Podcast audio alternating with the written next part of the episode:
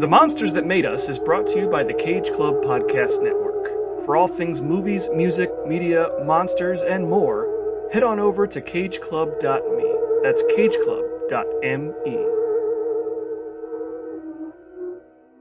Today we're heading back to the town of Visaria, where Dr. Franz Edelmann is hard at work in his lab where he is visited by none other than Count Dracula and the Wolfman Lawrence Talbot, both somehow resurrected since we last saw them, and both seeking a cure for their respective afflictions. With the help of his hunchbacked assistant, Dr. Edelmann immediately gets to work, believing he can cure Dracula with a series of blood transfusions and Larry Talbot with a type of mold growing in a nearby cave. Before long, the Frankenstein's monster is discovered still clutching the remains of Dr. Neiman. With Dracula on the prowl and a full moon on the rise, can Dr. Edelmann cure them in time? And what of his own sinister urges? Lock your doors, grab your crucifix, and join us as we discuss House of Dracula. To a new world of gods and monsters. Listen to them, children of the night.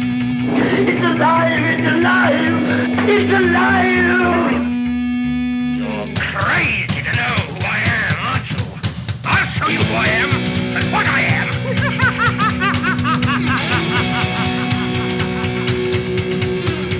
You're insane. I tell you, I killed a wolf, a plain, ordinary wolf. By studying these and other species, we add to our knowledge of how life evolved, how it adapted itself to this world. He went for a little walk. He should have seen his face.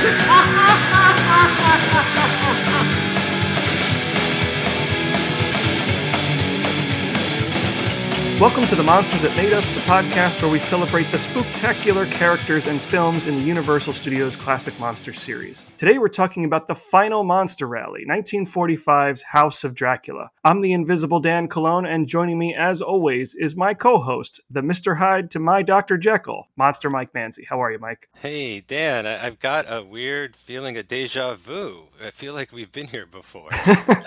yes, that is not coincidental. But as I mentioned, this is the last of the monster rallies Universal produced during this era of the classic monsters. It's also the seventh Frankenstein film, the fourth Dracula film, and the fourth Wolfman film, in addition to being a direct sequel to the previous monster rally, House of Frankenstein. But don't expect any logical continuity here, Mike. I mean, at this point, why would you? But we love all of our children here on The Monsters That Made Us, even when they don't make a lick of sense, or when practically everything from the sets to the music, even whole sequences, is shamelessly borrowed from other films. Now, Mike, I know we came out of House of Frankenstein enjoying it despite its numerous flaws. Now, this one pulls out all the stops, throws everything at the wall for one last hurrah, but clearly does it as cheaply as possible, and as a result, has arguably more flaws. Now, did that make it any less enjoyable for you, or did you still have a good time with this one? You know, Dan, funny enough, I think I like this one more than House of Frankenstein. This was the first time I'd seen it, and I was totally thrown for a loop. Up until they discover the monster clutching the bones of Dr. Neiman, and it's confirmed that this is connected to House of Frankenstein, I, I thought this was just a do over. I thought this was just sort of like the last one didn't work out the way we wanted. Let's try it all over again. Call it House of Dracula, focus more on him, and take it a little more seriously. A lot less levity in this film all around and all together. And it worked for me. It's not to say I don't like the other attempt. It's just there was something about this that felt more like the original series. Like, oh, we didn't necessarily get it the way we wanted to in House of Frankenstein. Let's try it all over again. Same exact idea. Call it House of Dracula. Focus a little more on him. Have the tone be a little more like the original round of Universal movies. That is to say, I felt a little more on the serious side, not entirely, but I felt like House of Frankenstein definitely was a little more grandiose or trying to be a little bit maybe campier. This takes it way more serious in comparison. I like mustachioed Larry Talbot. What's going on with the dynamics between Dracula and uh, the Doctor? I love Onslow Stevens as, as sort of our new recruit here joining the party. There's still flaws. We still don't get nearly enough Frankenstein's monster here. But all in all, Dan, I was quite surprised. Like, I was like, we already seen this. Like, how can they, where, where can they go with this? Yeah, that I almost wish it wasn't a direct sequel because of how similar the scripts are. If they had just decided, okay, we're going to try this again, it would at least kind of explain why Dracula is still alive, why um, Larry Talbot is still alive. Why that mansion's still standing, right? Yeah. So this is a direct sequel, but you know, they don't make any attempt to explain how these things are all still possible. So if they had just not included the Frankenstein monster in that way, maybe it would have been a little more satisfying. We're nitpicking here, right? This is one thing out of many problems that we could nitpick if we really wanted to, and I imagine we probably will. But yeah, I mean, overall, I think I agree with you. I think I like House of Dracula more than I like House of Frankenstein. They both draw from the previous monster films, right? Everything that's preceded them has has sort of found its way into both of these in some way or another. But where House of Dracula differs is that you know we get a new character, like we get a new monster here Right. in the form of Dr. Edelmann. He becomes like a new monster. Now, Jekyll and Hyde have not been a member of this stable of monsters, but we were going to do Jekyll and Hyde. This is kind of like our way of doing it, right? Definitely. Like I was even thinking maybe they didn't have the rights, but even if they did, how could you include another creature on the poster like Dr. Jekyll and Mr. Hyde also? I'm glad they end up going that direction, but I think this might be the only way they could have. Yeah, yeah. I mean, the pacing is uneven. For some reason, we lose Dracula like two thirds of the way into this thing, but at least we have like a new monster in that last third to carry us to the finish line Yes. because we don't have a Wolfman anymore, and the Frankenstein monster is basically catatonic until the, the last what five minutes. Yeah, and our new hunchback is beautiful. It's a female. She's not treated as sort of like a monstrous servant in the way Igor or even Fritz were. And uh, she's actually like a scientist, an assistant. Yep. That monster's even off the board, so to speak. Right. I mean, she's considered a monster because of the poster, right? Like House of Frankenstein, they both include Mad Doctor and Hunchback as the monsters headlining these movies, right? It's Dracula, Wolfman, Frankenstein's monster, the Mad Doctor, and a Hunchback. But this is like the one character in the movie that is billed as a monster, but is not in any way a monster. Not like the Hunchback we saw in House of Frankenstein. Daniel was was arguably, you know, a villain of that story. The Hunchback we have here, I love that character. She's great. I don't know why she's kind of sort of roped into this monster category thanks to that poster, but as a Frankenstein sequel, as a Dracula sequel, as a Wolfman sequel, I would count House of Frankenstein and House of Dracula as sort of the bottom of the barrel sequels for all of those characters. But that's not to say that they're necessarily bad, and it's not to say they're necessarily not fun. Yeah. I think House of Dracula, again, it, like it's more fun than House of Frankenstein, but both in their own ways take some pretty big swings. You know, they're shamelessly pulling from everything that's come before, sort of like greatest hits compilations. I think I said that about House of Frankenstein. Yeah. But I think it works better here. You just kind of have to get through, you have to cut through the nonsensical stuff. That just comes down to studio frugality and Yeah. uh, maybe maybe a little bit of laziness on the screenwriting part. But you know, they weren't trying to break the mold here. They were just trying to do something that was going to sell tickets, put butts in seats. That's the main point there is like until the creature from the Black Lagoon shows up, we, we ain't getting nothing new. Like it's all going to Yeah. be retreads and, and redressed. But I don't know if I'm coming down on this movie as harsh as you are as far as its flaws. Like I actually feel like it's more competent than some of the movies we watch, certainly some of the mummy movies. Fair enough. Fair enough. Yeah, and and like the coincidence definitely is here and strong, and things are coming fast and furious. You know, like they're throwing a lot of, at us, and it's a lot to track and everything. But I feel it's sort of more casual and believable in some ways than it was in House of Frankenstein, where that was just like wild and crazy fun. This feels a little more planned and plotted, and yeah, they're deriving from things that have come before, but I feel like they're picking and choosing better stuff and stuff that maybe wasn't used as much. Like we get a love triangle here with the monsters, like Dracula Yep, and the Wolfman, yep. pretty much in love with the same woman. Like that's interesting. If only she was uh, Princess Ananka, that would be interesting. so there's still sort of new things to bring to the table, like our Franz monster, you know, our Jekyll Hyde sort of analog going on here. So it's not a complete and total sort of cash grab as much as previous things have felt, in my opinion.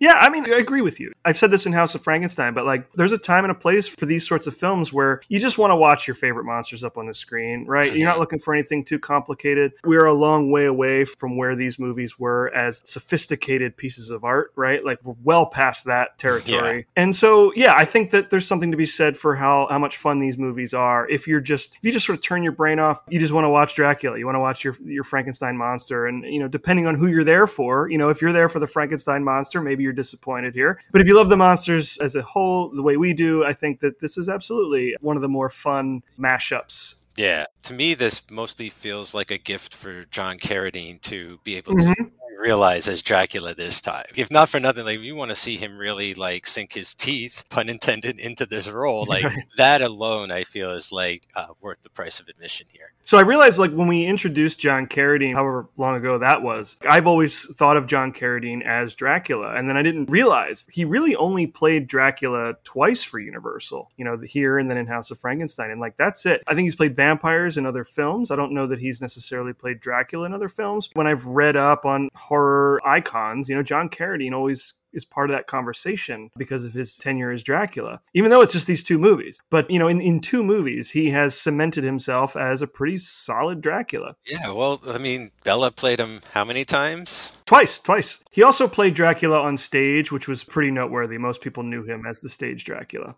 I hear what you're saying. Like, yeah, Dracula is just that kind of role. I feel like you can make an impression that'll make your career almost, you know, or at least like you've played him, you'll be remembered for. Maybe not Gary Oldman, but back at this time, I think it was a little more plausible. Totally. So, before we get into the history of House of Dracula, I just want to remind our listeners that in our last episode, our friend Brian wrote to us asking what our top five non universal monsters are. We'll be giving our answers to that at the end of the episode, so be sure to keep listening to the end if you want to hear us talk about that. And if you'd like to send us your own questions or comments to be read on the show, shoot us an email at themonstersthatmadeus at gmail.com. We would love to hear from you, and we would love to um, have these sorts of extra conversations, you know, on the show. The monsters that made us at gmail.com. Yeah. Okay, so let's get into the production of House of Dracula. The first indication that Universal was going to produce House of Dracula was an announcement in the, the local Hollywood trades in April of 1944, while House of Frankenstein was still in production.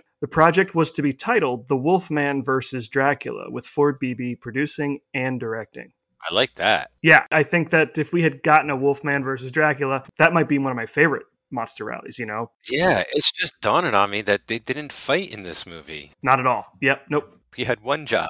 Now, there are no clear details about what the Wolfman versus Dracula might have been, but a letter from censor Joseph Breen to Universal producer Maurice Pivar, sent in December of 1944, suggests that it would have been very different from what ultimately became House of Dracula. It's also entirely possible that the letter references a completely different script altogether, so I, I couldn't find out for sure if this is what it's in reference to, but it seems to be the case. Okay. Breen makes mention of a few included folk songs, a stake being driven into a body, complete with, quote, ear splitting screams, and a scantily clad character named Yvonne. That's kind of all the information we have to go on, so could have been Wolfman versus Dracula. Okay. Folk songs, gypsies, you know, blood curdling screams, and women in danger, and Dracula, and stuff. Yeah, fits the bill. So by February 1946, Universal had settled on the title House of Dracula. They'd commissioned an entirely new script, and Ford Beebe was still in line to produce and direct. Now, for a short period of time, Universal was announcing that Dracula would once again be played by Bela Lugosi. But by the time the film went into production in September, Ford Beebe's responsibilities had been split up among Paul Malvern and Erle C. Kenton, who both had made House of Frankenstein and who would produce and direct House of Dracula respectively.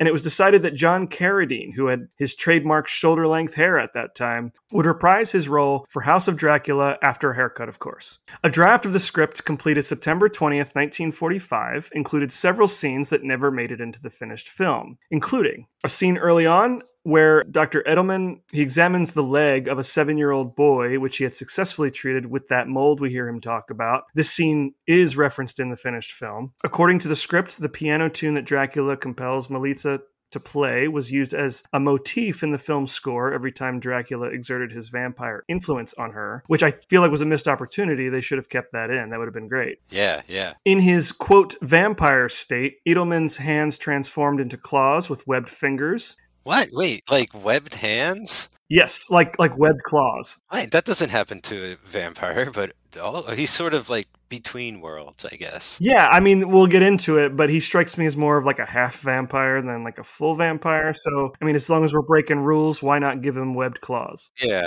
His dream sequence was longer and much more elaborate, with the monster killing Melitza and assaulting townspeople. Steinmuhl was also much more belligerent and much more braggadocious. The script also sort of put a date on the events describing a quote period of about 1880 even though one of the characters hmm. mentions x-rays despite the fact that they wouldn't even be discovered for another 15 years or so and Yeah. wouldn't have a standard medical application until after the turn of the century Yeah, and and they almost bring up like how the Wolfman might be a psychological issue. So the finished script was one of the last to be written by Edward T. Lowe, based on a story by Dwight V. Babcock and George Bricker. If you remember, Lowe also wrote House of Frankenstein, so I think that would explain a lot of the similarities between the two scripts. Huh. Apparently, the following year, he burned all of his scripts, clippings, and mementos in what he called, quote, the Great Cleansing. Okay. Doesn't sound like he was too in love with his job as a monster writer. oh man, that's too bad for historians and none of that stuff survived. Oh well. Production began on September 17th, 1945, and wrapped on October 24th. So it took just over a month to shoot this one, Okay. which is unusual considering we talked about movies that took a week to shoot. This one took over a month, which is. Yeah, yeah, and it's like they're sort of taking their time a little more. It's like take a little more time, take a month and a half at least. I don't know. So let's get into the cast. Got Lon Chaney Jr., of course, as Lawrence Talbot, the Wolf Man. yes, this time sporting a mustache and looking a lot leaner than the last time we saw him, if you ask me. Yes, well, don't forget, he had like a crippling alcohol addiction. So even though this movie came out five years after his debut as the Wolfman, I feel like he looks much older also. Yeah, yeah. Years have really weighed on him. I thought some of that might have been makeup, but you can't really fake how thin he looks in this movie. You know, because we just mentioned a lot about just how bulky and hulky and hulking and you know big he just is. And in this Mhm. one, he doesn't take up. It looks like his suits are loose or something. Yeah. But I did like the mustache. It's a good look. I think that was like a holdover from Inner Sanctum, and maybe they just didn't make him shave it. Yeah. Henry Cavill situation. Yeah. so we've talked about Lon Chaney Jr. at length um, ever since we we talked about the Wolfman. But this is Lon Chaney's final horror film. Like we're gonna see him again in Abbott and Costello Meet Frankenstein, but this is like the last straight horror film for him. I don't know if you've seen his final film, Spider Baby, but that's quite a weird, scary movie in and of itself. So if anyone's out there and wants to see like his final film, it's a really good film. Actually, about to reference Spider Baby, but I should have clarified that this is his final legitimate horror film with Universal. Oh yeah, no, I wasn't saying that he didn't make other horror movies. I'm just saying that his last movie was a good horror movie as well. Yeah. Okay. So we've talked a bit about his boozing just a few minutes ago. We've talked also about all of his on-set practical jokes, which that earned him very few friends on the Universal lot. And he was subsequently dropped from the studio payroll after House of Dracula wrapped. And he was pretty much forced to work as a freelancer after that. He was, of course, always able to get roles in smaller horror and science fiction films, but by the 1950s, his drinking had gotten so bad that studios would only cast him as like non speaking brutes. According to writer producer Jack Hill, who worked with him on 1964's Spider Baby, I don't remember how the subject of Boris Karloff came up, but Lon said of Karloff, he's not a damn bit better than I am. So he's kind of jealous of Karloff. It wasn't a big, extended tirade, it just came up in conversation for some reason, and he was definitely resentful. Of course, the thing Lon didn't seem to understand is that he was an alcoholic and was considered almost unemployable. He didn't seem to realize that when somebody gets that kind of reputation, it makes a big difference. Boris, of course, was not an alcoholic. Boris was just absolutely 100% there. And I have to say, Lon was too when I worked on him with Spider Baby. For Spider Baby, he went on the wagon. 100% on the wagon? Well, pretty much. I mean, virtually. Oh, interesting. Yeah. It's a very heavy performance and crazy movie and harkens back to like the old Universal stuff as well. So it's good to hear that he was present for that one. So we've got John Carradine as Count Dracula, Martha O'Driscoll as Melitza Morel. She was an American actress for only about 12 years. She was trained as a singer and a dancer as a child, and in 1935, when she was about 13 years old, she and her mother moved out to Hollywood, where she landed her first movie role in a 1935 musical called Collegiate. I like her in this. She has to do that trance acting and stuff, and she's very good. I, I, I can't wait to talk about one of my favorite scenes, the no blink scene. And this character's name is very unforgiving. Melisa Morelli. Is that it? Or like Melisa Morel? I think it's Melitza Morel. Yeah, what is up with that name? But other, other than that, uh, yeah, I thought she she was great in this. I, I like how she dotes over the Wolfman, and I like how she sort of counteracts Dracula. Yes, she's a great foil for Dracula for as long as we have him. Yeah, she's fantastic in this movie. To finish her history here, she was featured as a model in a number of magazine ads for Max Factor and Royal Crown Cola, which led to more movie roles. She spent the majority of her relatively short career in musicals with Universal. Universal, RKO, and Paramount. In 1947, she retired from acting, divorced her first husband, and married the president of a Chicago electric company, and lived out the rest of her days as his wife. Okay. Great as she is, it seems the acting life was ultimately not for her, unfortunately.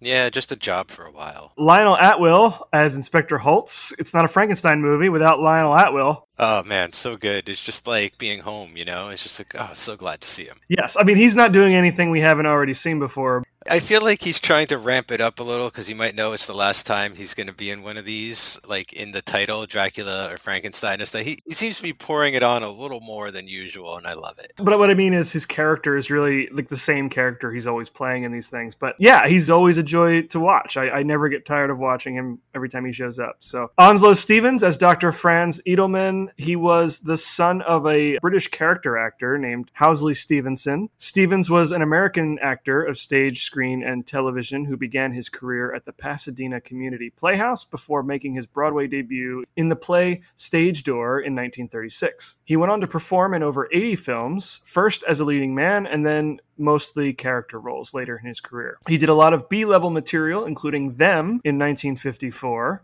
Excellent. Once the 50s hit, he spent much of his time on television doing a lot of guest spots, usually on westerns, as is the case for so many of these actors. I wonder if he was on Lancer. I really love this guy. You know, I was Mhm. worried that there'd be too many new characters, right? We have so many to keep track of already. I didn't want too many newbies, but like this guy was great. I really loved him right out of the gate. And then as the movie went on, I started to sort of question his motives and what's he all about. But then, no, I'm, I'm down, I'm on his side. And then he turns evil, and I'm like, oh, I feel bad for him. And it's like a real journey with this character. I like Mhm. great inclusion in the cast. And yeah, I thought, I thought he played really well in this movie. 100%. I think if you break this script down, his arc from beginning to end is by far the most interesting of anybody else in this story. We've got Jane Adams as Nina. She was an American actress of radio, TV, and film, and she was from San Antonio, Texas, where she studied violin and drama. She was offered a full scholarship to Juilliard,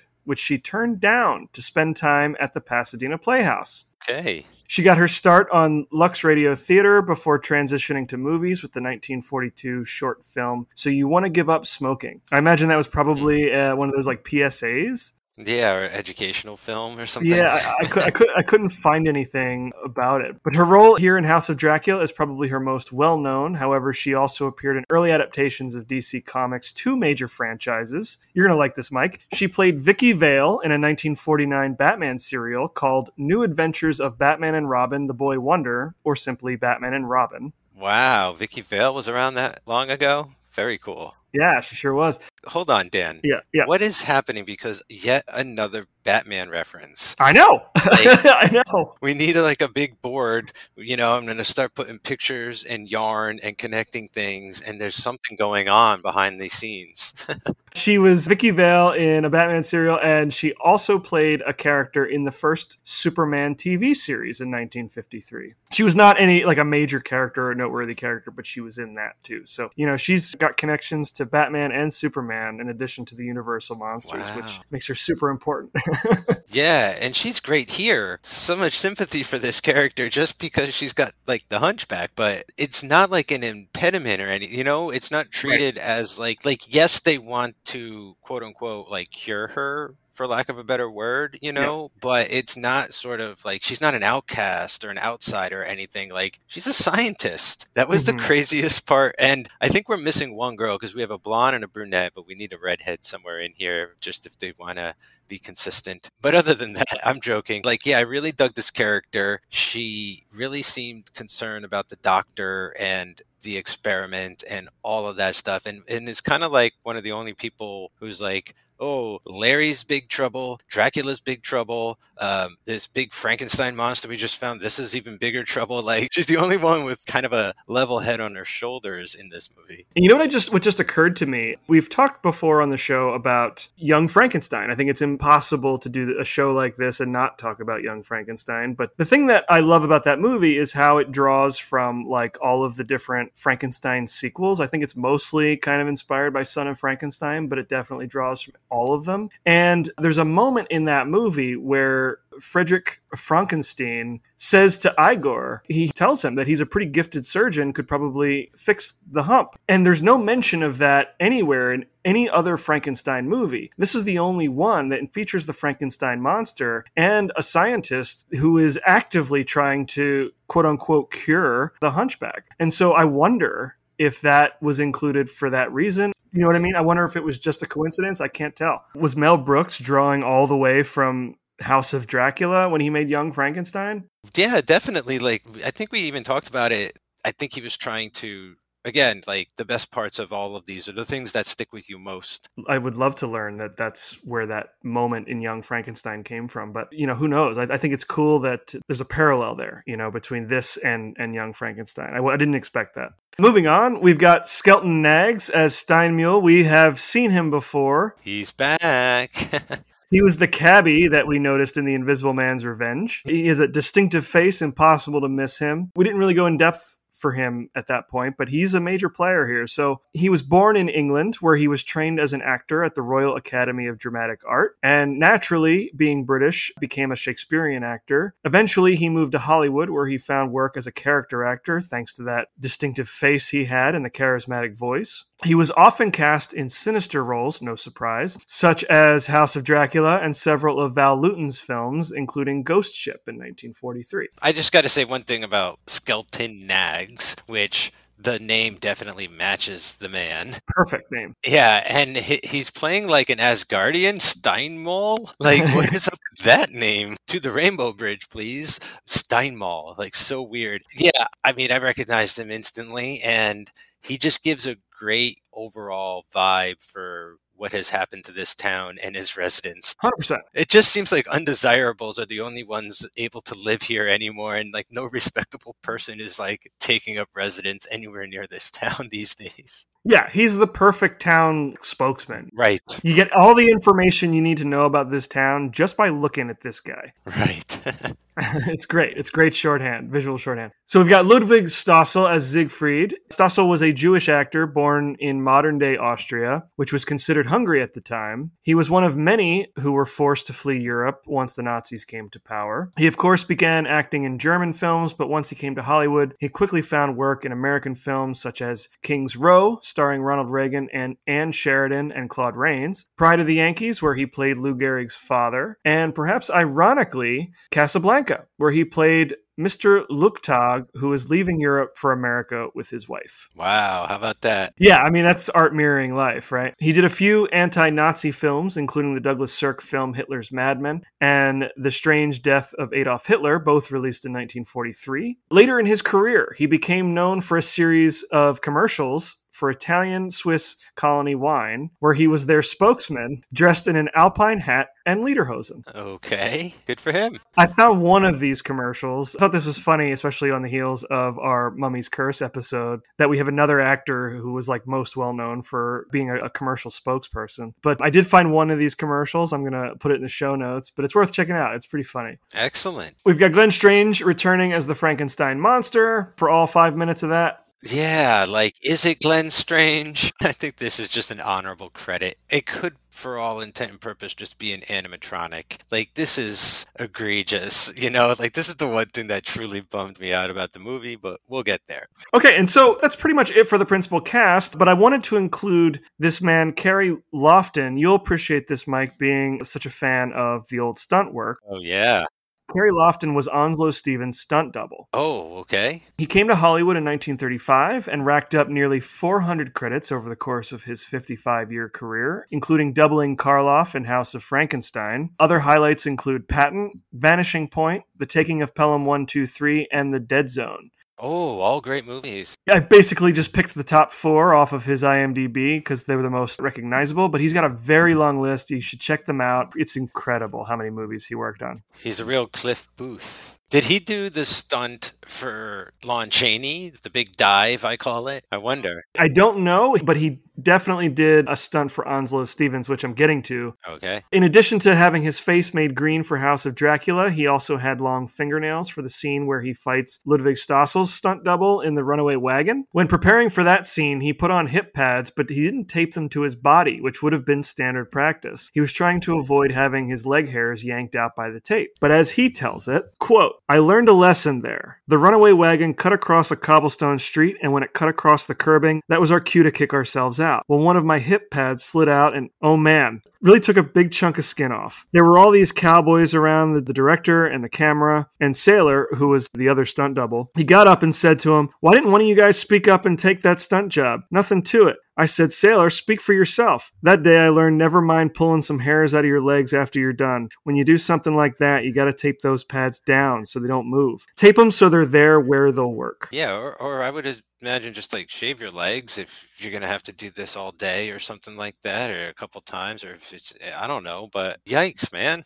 Yeah. That's a thrilling sequence. I can't wait to talk about that. It was the first time I ever actually got like a little backstory to a, a stunt, really, and I had to include it. You know, you know how we love our stunts. Well, we did have that great story about how they built an entire house just to set it on fire over and over again in That's true. movies. that was that was a great little nugget. That's pretty much it for the cast. House of Dracula was released on December 7th, 1945, on a double bill with a Western called The Daltons Ride Again, also st- starring Lon Chaney Jr. and Martha Driscoll. Really, this was released on a double bill. Yes. That's pretty wild. I don't know. To me, that kind of feels like, yeah, Universal Monsters have been knocked down a peg. Like they can't even hold an open on their own. Nope. Yeah. This was the first movie to do that, right? It was the first one, I think, to be released right out of the gate as a double bill. Yeah. Yeah, yeah. Ah, that's rough. All right, but at, at least I mean it's good for those two actors. You know, they get a big payday that weekend. Right. I mean, nowadays they would. I guess they already got paid. It turns out that Lon Chaney wasn't the only member of the cast of House of Dracula with a sad post Universal Monster story to tell. Uh oh. It turns out that a number of people involved with this particular film had a pretty rough future ahead of them, almost as if they were just cursed for being part of it. It's going to get a little heavy, unfortunately, but I felt compelled to include these stories as a sort of coda, since this is, in all likelihood, the last we'll be talking about any of these people as major players in any future Universal Monster movie. Okay. So, director Erle C. Kenton was forced to retire from the film industry due to Parkinson's disease. I'm not sure exactly when he was diagnosed, but his last film was released in 1951, and then he did go on to direct some TV up until about 1960. He ultimately died from the disease on February 6th, 1980, at the age of 83. Wow. So Onslow Stevens died on January 5th, 1977, at 74 years old from pneumonia after suffering a broken hip. According to his wife, he was a victim of abuse at the hands of his fellow residents at the Van Nuys nursing home where he was being treated for a heart ailment. The coroner confirmed that he had died, quote, at the hands of another other than by accident. What? He was murdered? He was murdered in a nursing home. What? That's insane. So I guess the pneumonia that he suffered from that broken hip was a result of whatever the incident was. Yeah. I see. I see. Jack Pierce, legendary makeup artist. He had always been very much stuck in his ways and was unceremoniously let go by Universal in 1947. And he was replaced by Bud Westmore, who was utilizing much more modern makeup techniques. Pierce did manage to find work for a while, usually on low budget B movies such as The Brain from Planet Arous and Teenage Monster, before ultimately ending up on television as the makeup man for Mr. Ed. Wait, what? Yeah. Mr. Ed, what makeup do you have to do for that? sh- Is that not a real horse? Like, is that like a cow that they turned into a horse? I don't know that the makeup had anything to do with the horse. I think it was just kind of regular. It was obviously wasn't monster makeup. It was just I was mostly joking, but it's just that's sad to hear that that he wound up on Mr. Ed. his reputation was that he had his methods, his techniques, and, and he just kind of refused to evolve with the times. And so that's why he was ultimately let go. Gotcha, gotcha. You know, we've talked about it plenty of times that he was very difficult to work with. Uh, a lot of actors complained about his temperament. You know, he was kind of a dickhead, but we can't deny that he created some of the most iconic movie monsters of all time. So, I mean, it's the other side of that coin. He died July 19th, 1968, and according to the Los Angeles Times, his funeral was a quote, sad affair. According to the LA Times, quote, a minister who had never met Pierce was bravely trying to eulogize him, but said little more than a few prayers and some kind words. In the audience of 24 people, only three were makeup artists. His union brothers sent flowers, but most found it inconvenient to say farewell in person. Hollywood bid farewell by staying away. End quote. That's wild because like he deserves, you know, a parade or something, like a big tribute or something at the Oscars. And maybe it's just like a different age, I guess. Attention's off you and it's on something else, and that's that. Now, he is credited as the director of makeup on the next film we're going to talk about, She Wolf of London, but I suspect he had very little to do with that production. I'll bring him up if necessary, but I feel like this is probably the end of the road for Jack Pierce. Even Universal's European Street on the Backlot, which had been used as far back as the original Frankenstein, met an unfortunate end in 1986 when it was destroyed in a fire, which investigators determined was set deliberately. It took firefighters almost a half hour to control the fire, since much of those old sets were made of dry old wood and foam. Universal estimated the damage to be around $2.5 million.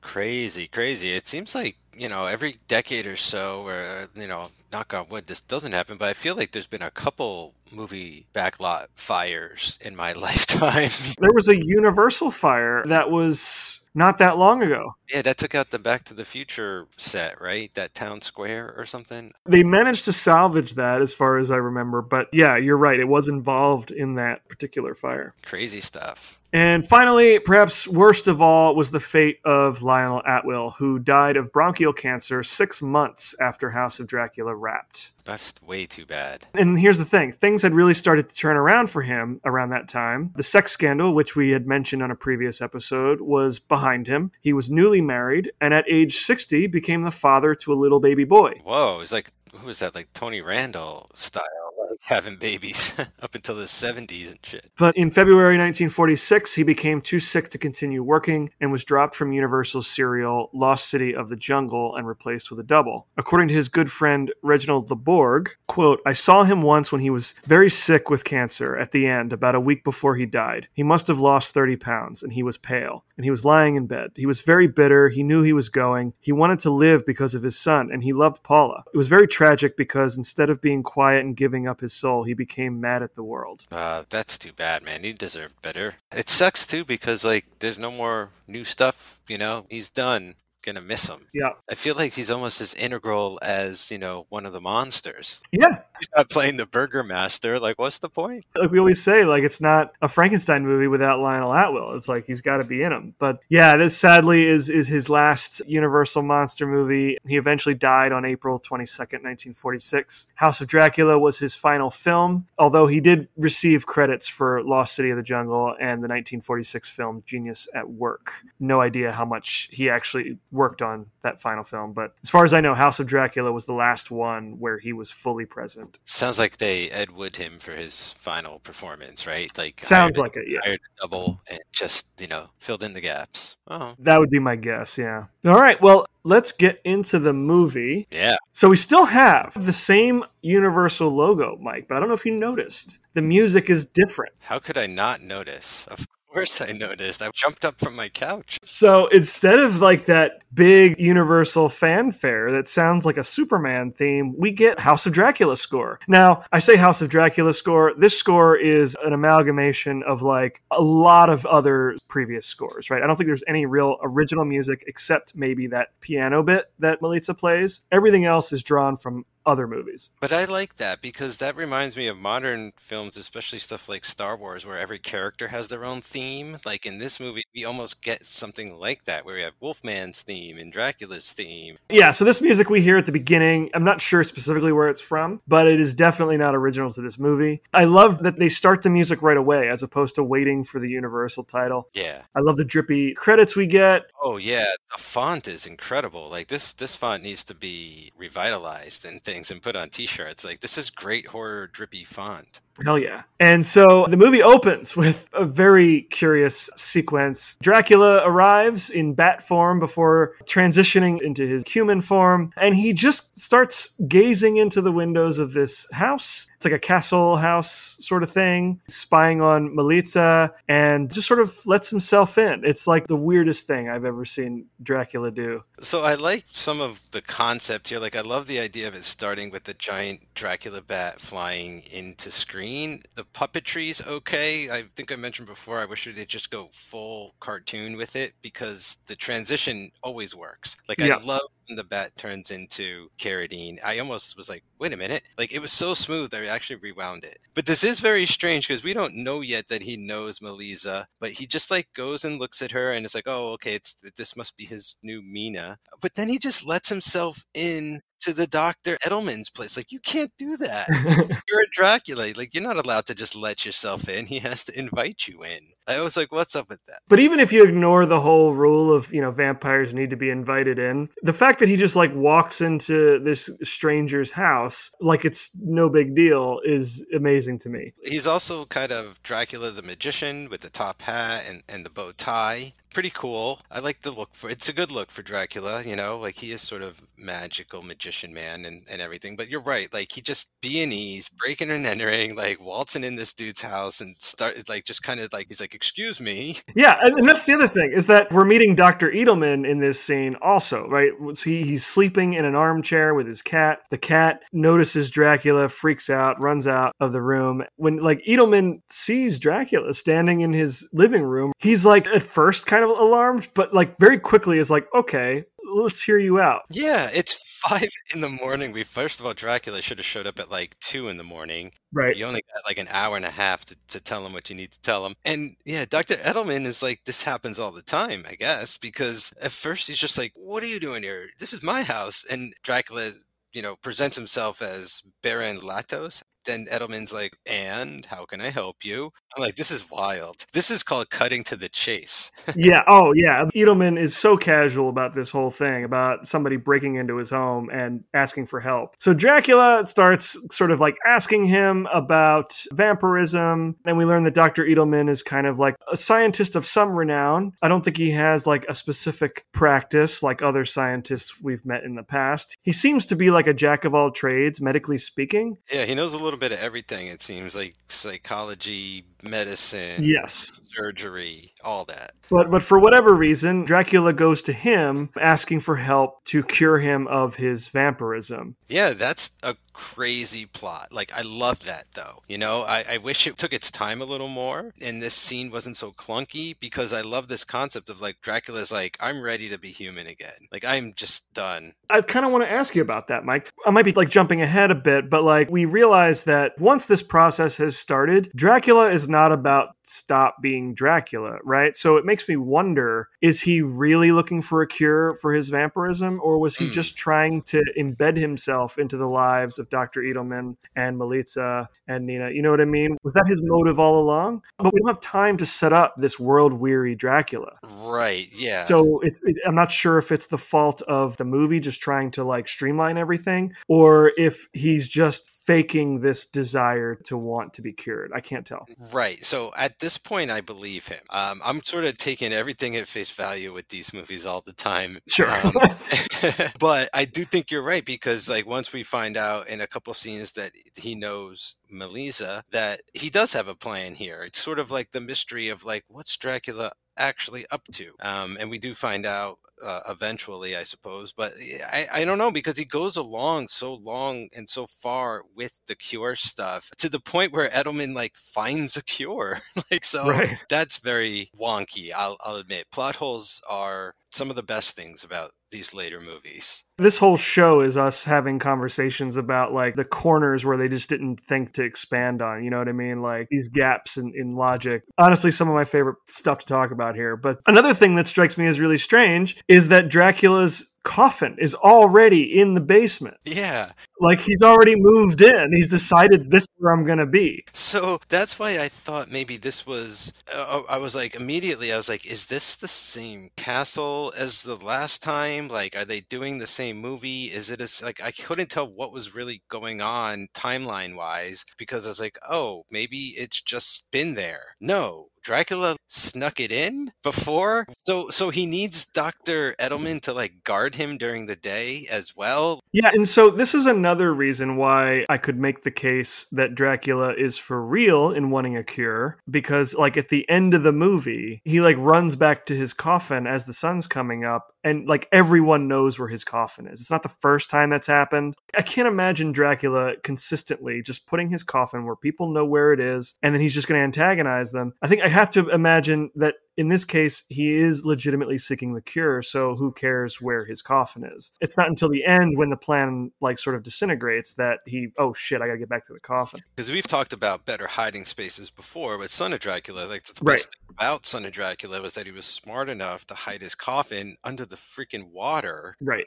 in the bog. You know, like no Yeah. one's ever gonna look there. This is a point that supports Dracula being earnest in the, in these first couple scenes. So I don't know, man, but it just strikes me as odd that like he's inviting himself into this house to ask for help after he has already put his coffin in the basement. So there's a reveal here too that I thought was gonna be coming at least in a, a little while, but no, they go down into the basement and originally he's in there and he's like, Dr. Edelmann, like, I wish for you to show me your basement. And he's like, Yeah, okay, we can go down there.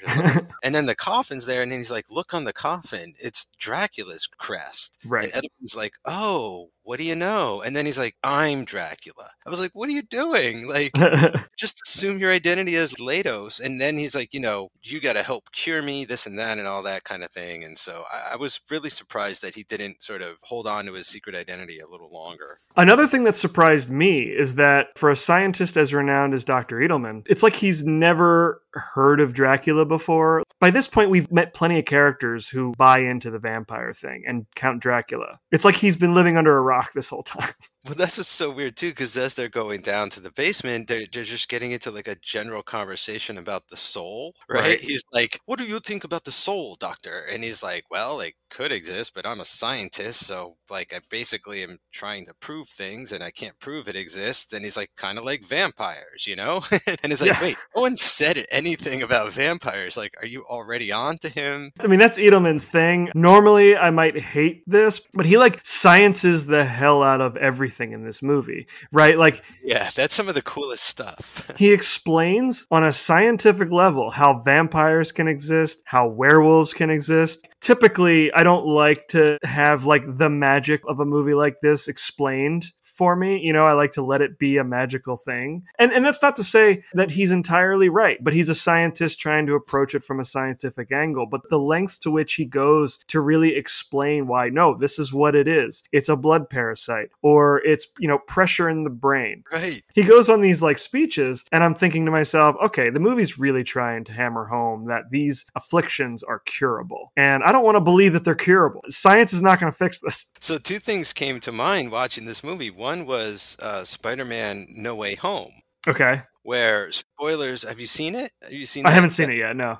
Oh, so I don't want to really spoil it. Then, oh, I can't really talk about it. If you've seen Spider-Man: No Way Home, you might know what I'm trying to reference without saying it. But another movie this somewhat reminded me of was it's Morbin time. Like this is like Oh, sure. all of Morbius is like trying to explain why he's a vampire on like a scientific level, you know, and like what his powers are and everything. But also, Dan, on a very serious tip, like the thing that's done this the best and why I was really digging it this time is uh, Midnight Mass, right? Yes. Not to again get into spoily territory, but there's a scene very much uh, in the vein of what like Dr. Edelmann would be doing in that show uh, in one episode, which is very interesting in sort of describing a particular uh, affliction. I'll leave it at that. I mean, we're going to get into it. I think we're way ahead of ourselves here, but like with his solution of like the blood transfusions, right? Like the only other time I've ever seen that brought up and actually work is in Near Dark. Near Dark, yeah.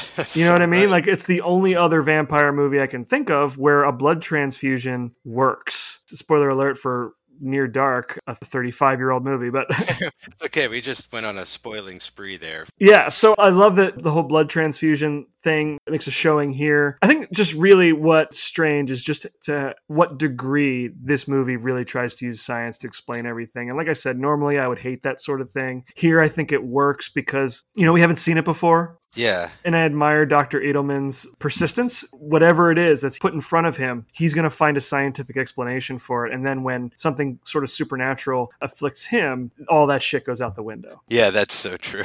Yeah. but I agree, though. His gobbledygook sounds good. I believe it. It's um, it's well written and smart sounding and all that kind of stuff. So like when he's talking antibodies and serums and molds and not mummy mold, but lots of mold and doing this, that, and the other to your brain. Yeah, I, I 100% buy it and and I love it. So in the next scene, Edelmann's in his lab. It's the next day. We meet Nina, his hunchbacked assistant. Okay, so in this scene, we get sort of a sense of what he's been working on. He has uh, come across this magic medical mold. I think it Yeah. grows in a cave, like not far from his house. He's used it to cure the leg of a little boy, which, you know, I talked about before. Later, it will be used to cure Larry Talbot of his lycanthropy. So, yeah, this scene really is here to establish the mold and to establish Nina as his assistant. Yeah, two cool things here. First is the intro of Nina because it's a reveal that she's the hunchback. You know, like Right, you just think it's his pretty assistant and then she stands up. And so that was kind of cool. It wasn't like an obvious thing that they were trying to hide either. I like that. And the other thing is like we're going to get this crazy miracle cure like this drug that's gonna basically do everything Yep. like like star trek into darkness Khan's blood yeah.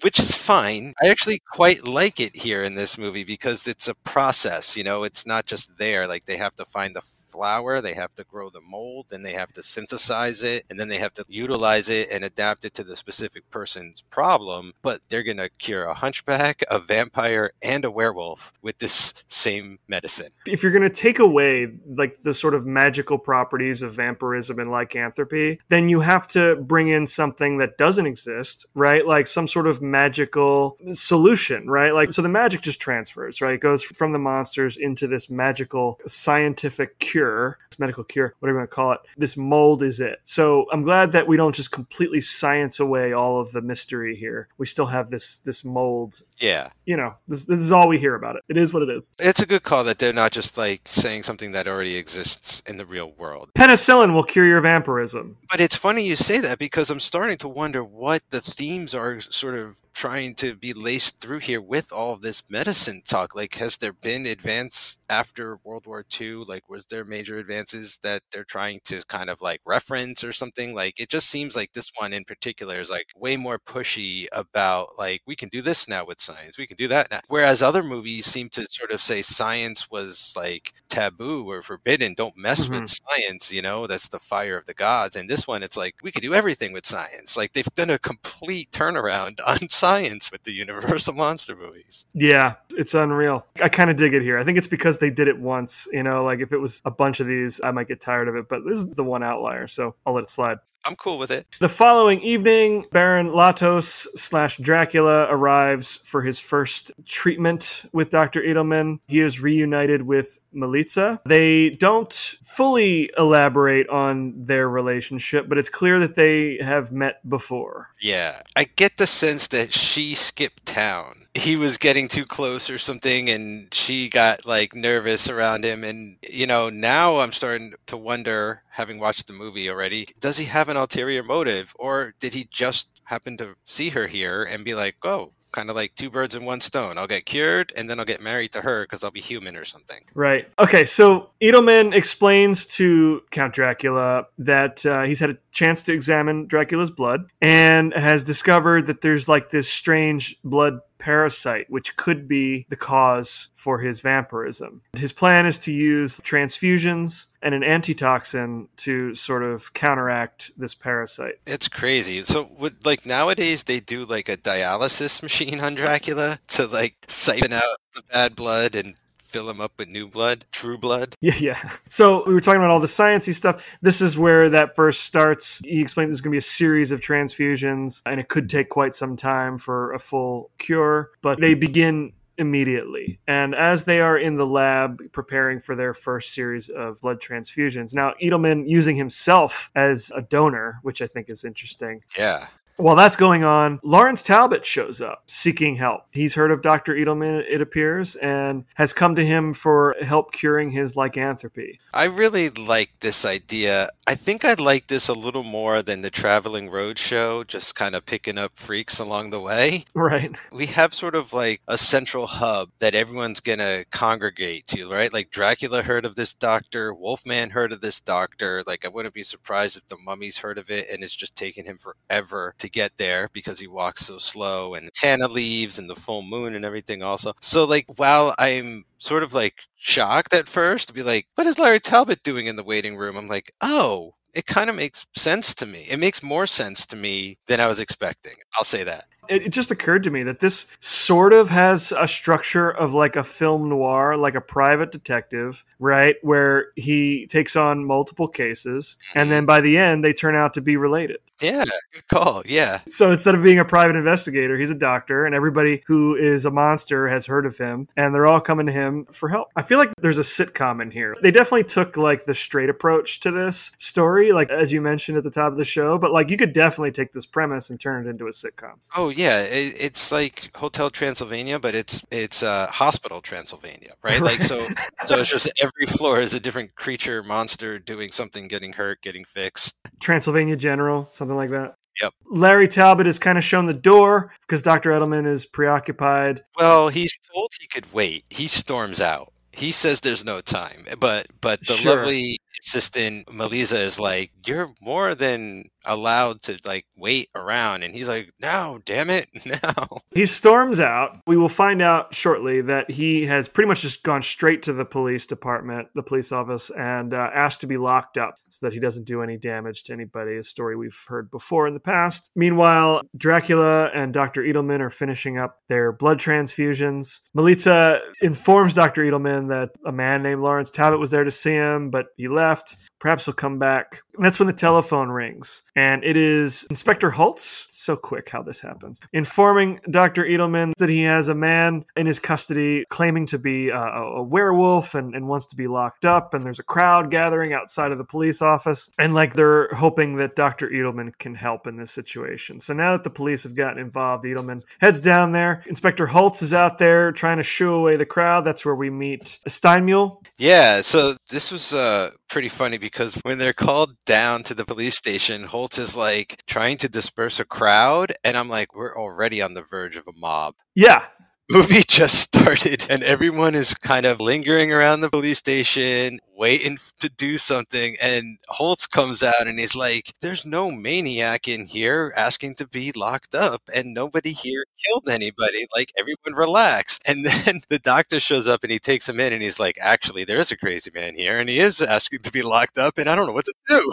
That was amazing. I love how this town is looking like a hair trigger, man. This the slightest thing, and they're like ready to grab their torches and pitchforks. Yeah, dude. And Heimdall is just like, I'm calling Steinmuhl. he is just like you know fanning the fires. He's like something's going on i tells you like they're not telling us the truth. It's a conspiracy. It's like man he's right. And he continues to be right, like this entire movie. But because he's who he is, nobody pays him any mind most of the time. at one point the cop's gonna be like you thought it was the wolf man now you think it's the doctor. He's like it's both of them So now Dr. Edelmann meets with Larry Talbot, who is locked in a cell. Larry gives him the whole spiel about how he's a werewolf from the full moon. no poem though no No. poem no, flower But this is a first for us. It's the first time anybody has ever watched Larry transform into a werewolf. Yeah. That was awesome. He mentions the pentagram, and they're like, "So?" And he's like, "All right, watch this." And I was like, "You're kidding! This is a great concept, you know." And he changes right before their eyes, so it's like undeniable. I love that. Get that right out of the way. Yep. And Edelmann, a man of science, is like, "We're gonna find a cure." You know, like there, there's a way to fix this.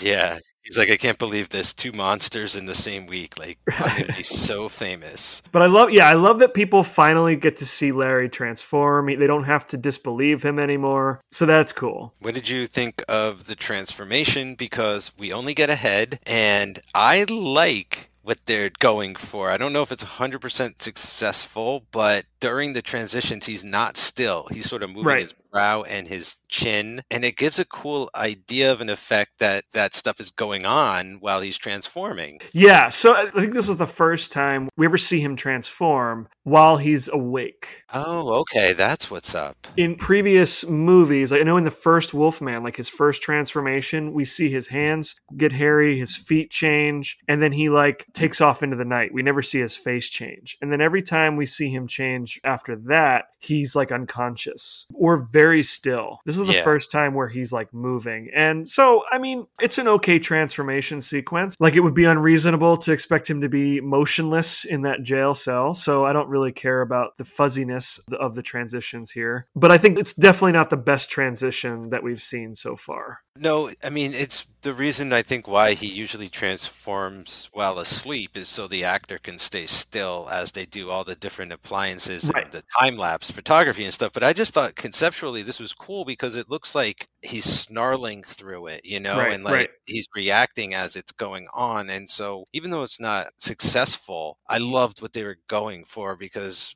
I feel like we see this in future Wolfman transformations. You're able to read the expression on the person's face much more, becomes much part more part of the transformation, I feel like in other horror movies and such. So like it was just cool to see them trying to go for something extra. Yeah, in that way, it is an important transformation, and I think they did the best they probably could have given the circumstances. I, I do think seeing his emotion through the transformation is really cool. But yeah, it's the only, it's what one of two transformations that we see in this movie. It's very short on Wolfman, unfortunately. I think I read somewhere that there may have been a shortage of yak hair, which would have contributed to only a couple transformations. Okay. I also read somewhere that, according to Joseph Breen, Larry could not kill somebody as a werewolf and still live at the end. Like, that would have been a no no. I get that. What I don't get is how Jack Pierce hasn't made a Wolfman mask at this point. You would think. Yeah, it didn't stop him from making a mummy mask, but for whatever reason, he, he didn't make a wolfman mask. I guess it would have been harder to shoot a transformation with a mask. True. Yeah, I guess you're right there on that point. But then, you know, does it have to be yak hair? I also feel like there are other ways to shoot a transformation. They probably could have done it differently. I'll tell you what would have looked amazing is uh animate it. Sure. Have his transformation just blip and become a cartoon real quick and then Right. back to Wolfman. I'd have loved it. I actually would love to see what that would look like. It would almost look like Calibos from Clash of the Titans. Have you ever seen that when Zeus transforms him? It's just a shadow and it's like stop motion. It's really cool. So Larry's now hanging out at Dr. Edelmann's house, awaiting treatment. Yeah, he's getting close with Melitza. He does get close with Melitza. Like it seems like every woman in these movies, they take one look at Larry Talbot and they just can't resist this sad man. It is like a pheromone thing, like a love potion where like the first woman that lays eyes on him can't help herself or something like, oh, just I need to save this man. He's so emo. So Larry goes in for his consultation. This is crazy. Yeah, because they take x rays of his brain. And Edelmann determines that there's pressure in certain parts of the brain that can bring about that change that he experiences on the full moon. Because you know how the moon affects tides and possibly brain chemistry and all of that. So, like, that's sort of the explanation here is that there's pressure on his brain in places that is causing hormones to develop and his werewolf transformation to take place. Yeah, so he says something to the effect of like, you've got a gland or something where you kind of like you get worked up and your body convinces itself basically that it's a werewolf and it turns into one. Like that's sort of how I was following it was like he was like scientifically explaining that like yeah, your body's chemistry will alter like you're almost like hulking out. Yeah. So he explains to him that surgery is kind of out of the question because it would be a very long, very dangerous process. However, he's got this magic mold that they've been cultivating in their little greenhouse. His surgery idea sounds very invasive. He's like, we need to enlarge your cranial cavity. Yeah. That sounds painful. The idea would be to increase the size of his head to give the brain more room to breathe. Okay, yeah, that's what I thought. Like relieve the pressure on his brain by expanding his skull somehow. Right. That's the cure. Love it. Larry just sort of decides all of this is too much and it's, it's not going to help him. Oh, God, I shouldn't be laughing, but it's so funny. you really shouldn't, but it finally happened and I couldn't believe it. Yeah, he just he runs out to the cliff side and just jumps into the water. He straight up kills himself, like tries to kill Yeah. himself. Like he's like the doctor. He's like, "Is this going to take a while?" He's like, "Same thing to Dracula." He's like, "It's going to take time. We have to grow enough of the thing. We have to make the Right, right. stuff. You're gonna have to." wait." He's like, "But there's a moon tomorrow." He's like, "Well, we'll just we'll lock you up again, and then we have time. We have like a month or whatever until the next se- sequence of full moons." And he's like, "Screw that! I can't take another day of this." And he just straight up jumps into the ocean off of a huge cliff. Like I lost my mind. Yeah. He'd been threatening to do it for like five movies, and So that night, Dr. Edelmann has like an apparatus constructed on the edge of the cliff to lower him down into the water. And he's he's hoping that Larry's still alive. He knows that cave is down there. Hopefully Larry's still in it. yeah, that was a cool addition thing where he's like, "There's a bunch of caves down there, so just in case like he survived, there's you know we can go find out. you know, Like, plus he might be indestructible. We think, you know, because he's a wolf man. But th- this reminds me of rescuing kids that like fell down a well. You know, Yeah, like they yeah. like, I got a lot of that because like the whole town is gathered, and we have uh, Steinmuhl is here again, and he's very like curious about what's going. He doesn't trust any of this. I don't know if they've established it already. I know that they will. Steinmuhl is Siegfried's brother. And Siegfried works on the doctor's property and stuff. Right. So I mean, it doesn't fully explain like what he's doing there, but it makes sense as to why he would be like with his brother. So Hey, yeah, the more Skelton Knaggs we get, the better. So, any reason whatsoever. Edelmann gets lowered down into the water, finds himself in this cave where he is assaulted by the Wolfman. This is where I'm a little bit confused. Mike, maybe you can help me here. The Wolfman attacks Edelmann, and as he's like choking him out, he starts to transform back into Larry Talbot. Now, this is at night with the full moon up in the sky. Are we to believe that the fungus or the mold that's in that cave is what made him transform back into Larry? I have an even crazier theory, which I don't love this, but I mean, I think in those in the movie it makes sense because I wondered why he passed out in the cell after transforming. And I wonder why he transformed back now in the cave. I think it's something to do with being outside or like in proximity of exposure to the moon or something. Like he's down in this cave beneath the earth, so he's like further from the moon and he can't see see. it. So possibly he turned back. I don't really know, but because I love the idea of this sequence, I don't really care either. Like just the idea of him turning back mid throttle, like he's choking him to death and he changes back and he stops. I really like that idea, so I'm willing to let them fudge whatever reasoning. Plus, like you said, we do find out about like these herbs and things are growing nearby, so we could say that as well. So I'm just glad that we can come up with some answer. Yeah, I don't I don't think the movie gives us like a clear explanation. It's very strange. But they realize that the cave down there is very humid and sort of like a tropical climate, which is exactly what they need to grow more of this mold, these spores. And they find the Frankenstein monster. I knew they were going to find it. I knew it was going to be down there. Yeah, so the last time we saw the monster and Dr. Niemann, they were sinking down into some quicksand. Quote, years ago, Dr. Edelmann references it like it was years ago that it happened. I'm not sure how much time has passed. It's like, dude, you basically bought the house next door. It's kind of the house, actually. Yeah. I don't, I don't know how it's still standing, or like it's built on top of the old house, possibly. That's kind of a cool idea that this was built over the remains of the old mansion. Possibly. I don't remember that old mansion being right next to a cliffside. Wasn't there like a dam that no longer exists or something? So maybe erosion like wiped away a whole part of That was in Frankenstein Meets the Wolfman, which was like two Frankenstein movies ago. But wasn't this the same town? Anyway, I'm glad they find the monster. It's nice and neat, and I love the way it looks clutching the skeleton. That's very macabre. Like I don't really feel like we've seen a lot of like bones in a lot of these. No, no, no, no. And I love that they find a hidden staircase in that cave too that leads up to the house. There's got to be. This is also where I wrote in my notes. This is a sequel to House of Frankenstein. This isn't just like because that would be unprecedented. Maybe The Exorcist Four is the only movie to have like two directors direct the same script, but like it would have been like that kind of situation where it's like, eh, we don't like the way it came out. Let's just make the whole movie all over again.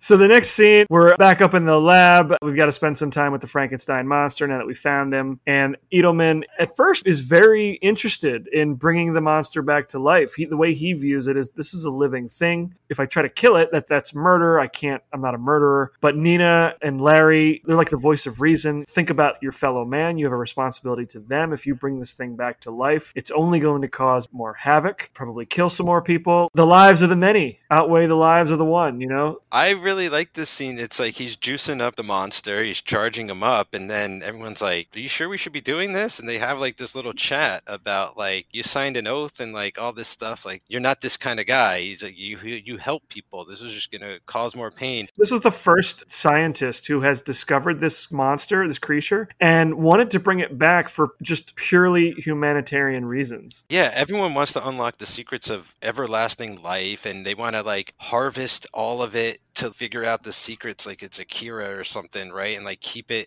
future generations under the freaking, you know, Olympic Stadium and shit. But like, no, yeah, like this is a sleeping dog. You got to let this one lie for good. Yeah, and he eventually does come to see that as being like the more logical course of action, right? Like he's like, you're right. If it's going to mean death and, and, destruction and all those things, then maybe you're right. I can't allow this thing to live. So he does come to see the light by the end of this scene, which is cool. I do appreciate that his motives initially are pure. He just sees it as another life and wants to help it however he can. So Dracula returns the following night for his second round of blood transfusions. And this is when he has his big scene with Melitza. She is at the piano playing Beethoven's Moonlight Sonata when he walks in and starts to make his move. Yeah, this is really interesting stuff. Like, Dracula never really finds out that Larry is also interested in her, which makes it an even sort of cooler love triangle when, like, people are, like, oblivious about right. the other sides of relationships and things like that. And he's really going for it here, you know? Like, she's playing the song, he starts hypnotizing her, and she starts playing music she's never played before. Like, that's really creepy and eerie. And, like, I don't like that he's forcing her to do these things with her mind and stuff, but like it's a cool use of showing his powers. I can make you see and hear and feel things that only I can, and I exist sort of in another world or something like that. So like you're getting a taste of the unnatural life or whatever he calls it, the non-material. Do you think this is the scene where he starts to have second thoughts about curing his vampirism? Because he starts to use his influence, right, to make her play that song, and you know he's getting closer to having her, and you know she pulls out the crucifix, which he can't expose himself to that, right? As soon as he sees it, he sort of like withdraws. But I think he realizes that he can only only have her if he can maintain that influence over her. That's interesting. See, then I wish that he did know that Larry and her were sort of also possibly going to get together because it would give him more of like a reason to make her a vampire or something, mm-hmm, right? Mm-hmm. That way Larry can't have her. And but this is a difficult egg to crack because I still believe he wants to be cured up until he finds out that later on he's going to be double crossed. Like I just feel like it's almost vampire instinct. He can't help himself, and these are sort of some of the reasons that he wants to be human is like he wants to be with her, but like maybe not like this. Like this is just that vampire, like I can't help myself. It's the only thing he knows at this point because he's been one for so long. Maybe. Right. Interesting. It's tough. It's complicated. I don't think the movie ever expected No. anyone to go in this. I was just about to say, I think we're examining it way more than anybody ever expected anybody to. But like, there is more here that they just can't say whether time or money or whatever. But like, you can feel it in a lot of these Universal movies. They want to say more than they can. So I feel like that's one reason they're overloaded is that they just have so much to say and don't know how. So Melitza goes to draw like a blood sample from Dracula, and in that conversation, see, I mean, this this sort of confirms my suspicions a little bit. In that, like, he asks her to forsake the cross and like, you know, come to his world, and she feels like she wants to, but she's afraid. And I'm thinking, all right, if he's saying things like that, how serious is he about not being a vampire anymore? That's a sticky situation, but I never feel like she wants to be with him on her own accord. I don't even at this point feel like she's necessarily in love with Larry, but I don't feel like she likes Dracula for being more than anything than like a business acquaintance, someone that works with my boss. Like doesn't even want to go have a drink with this guy, really. So before he can really do anything about it, Dr. Edelmann comes in with some test results. He lets Dracula know that the latest like sample has like evidence of um, like these new antibodies that could be doing the work that he expected them to do. You know, like we might be closer to a cure for this vampirism. Very timely reference with the antibody being thrown around a lot. I was like, oh, that kind of grounds it in a weird way.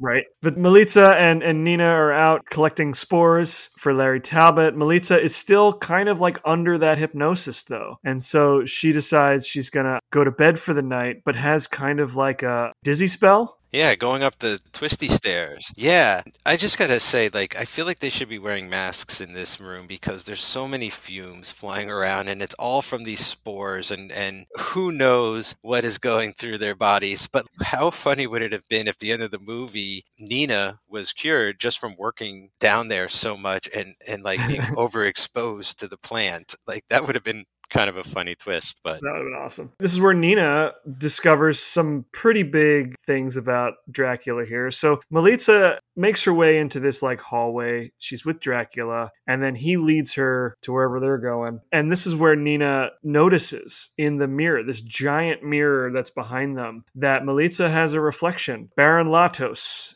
Count Dracula, does not have a reflection. Very cool, very nice, super easy to do. Like I think we've done that shot in college and stuff, but so effective in the moment. Like it was the Yep. perfect shot for the moment and the like the perfect time to use that effect. It's a great sequence. The mirror shots with Dracula are always really cool. I really liked this one. Super effective. And so Dracula escorts Melitza out into the courtyard, and Nina immediately runs to Dr. Edelmann to explain to him what she just saw. Yeah, he's a Dracula. The doctor's like, I'm trying to cure monsters here, you know, but I'm putting you at risk. Maybe I should cut my losses here. Larry seems a little bit easier to deal with anyway, right? Let's put a stop to this Dracula. He's messing with my assistants. You know, he says he wants to be cured. Does he really want to be cured? Like, what's his bottom line here? I want answers. And I want answers too. So I'm with this doc. Yep, like he believes Nina and immediately decides that whatever cure he was working on, like that's gone. He's now focused on destroying Count Dracula. And he doesn't just straight up go downstairs and destroy his coffin and throws dirt into the backyard all over the place. That's what I would have done. Well, no, he's a man of science, not a man of superstition. Although, yeah, he should have probably just burned the coffin right then and there. But no, he decides he's going to bring Dracula in for another transfusion. And with the transfusion, he's going to kill Dracula. The doctor found out that like they are indeed antibodies from his blood, right? So Right, he says to Dracula, "We're going to do the transfusion with me. We'll do another transfusion." But I think when he wants to trick Dracula like halfway, he was just was he just going to drain him or something? Like I I'm a little unclear here too. I don't think the movie quite tells us what the doctor intends to do, does he? But it doesn't even really matter. He should have just destroyed the coffin in the first place.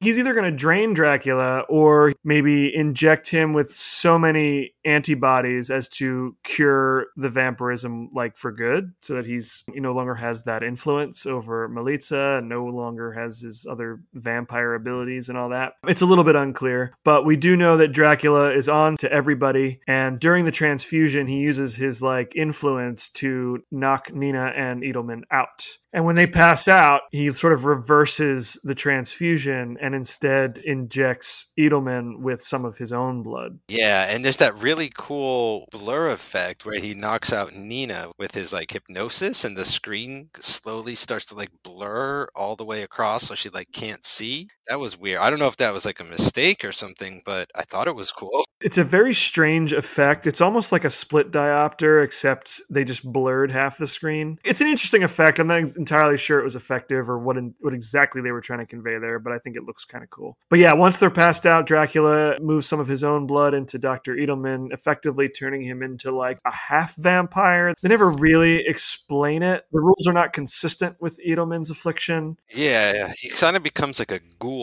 like almost like when you hear about like vampires whose victims can't fully turn, right? Right, And they sort of become like this in between monsterish thing. Yeah, I mean, in practice, we've mentioned he's more of a, a Jekyll and Hyde because it comes and goes. So in the daytime, he's his normal, rational self, and then in the evening, he turns into this wild, monstrous creature of the night. Yeah, he just like kind of has a bloodlust. Yeah, I mean, that's really what it boils down to. He's not there to drain anybody of their blood. He's really just, he turns into like a madman, right? Just on a murder spree. Turns into Don Draper. Once Nina and Dr. Edelmann come to, they rush out to capture Dracula. He transforms into his bat self, and then he heads up to Melitza's room where she's like still in her trance state. Edelmann comes rushing in with a crucifix. Then Larry Talbot hears the commotion. He comes into the room, and then Dracula just like runs through the balcony, down the stairs to his coffin as the sun is coming up. Like, again, why would you antagonize a bunch of people who know where your coffin is? I like that they saw him turn into a bat and fly away. This is one of the things I like about this movie so much is like there's no secrets anymore. Like no one's trying to hide anything, you know? It's like in Zack Snyder's Man of Steel, they call Superman Clark, right? Like in front of Yeah, everybody. yeah. That's one of the things I loved about it. Like this is so cool where like Dracula's just like, You wanna see some shit? Like watch this. I'm gonna turn into a bat right in front of the werewolf is like, You wanna see some shit? Check this out. Turns into a werewolf like right in front of you. Like I'm loving that. The thing that I find most interesting, given Dr. Edelmann's allegiance to the laws of science, is that once Dracula gets into his coffin, Edelmann looks out the window. The sun rays are coming through into the room, and he's like, you know what? Fuck science. We're going with the stories. And he drags the coffin into the sun and opens the lid, and Dracula disintegrates right there in front of him. That's a really funny point that you just made there, Danny. Is he just like suddenly is like, you know what? I'm gonna go all Van Helsing on his ass Yeah. right about now. You know, at a certain point, you got to give it up and just trust the stories, you know? yeah, I was a little disappointed that we didn't get like a final death gasp or something like John Carradine didn't like throw his arms up and scream, and we didn't get like flames superimposed on top of him, or, or any shot of like the coffin on fire or any of that. it definitely plays like they didn't know that this would be the last Dracula. By this point, the monster movies were lucky to be made, and they were just it's like one at a time. You know, we'll make one, we'll see how it does, maybe make another one. There was no grand scheme here. They were just like, maybe we'll do another Dracula, maybe we won't. So it is a bit unfortunate that Dracula doesn't get a better exit. It's also unfortunate that he's out of the movie now. We have more than a third of the movie left, and there's no Dracula in House of Dracula. It's not his house anymore. I mean, it never really was. Never really was his house. But we have like a half vampire to fill in his place, and we, I guess, yeah, and we're about to cure the Wolfman. So what is going on?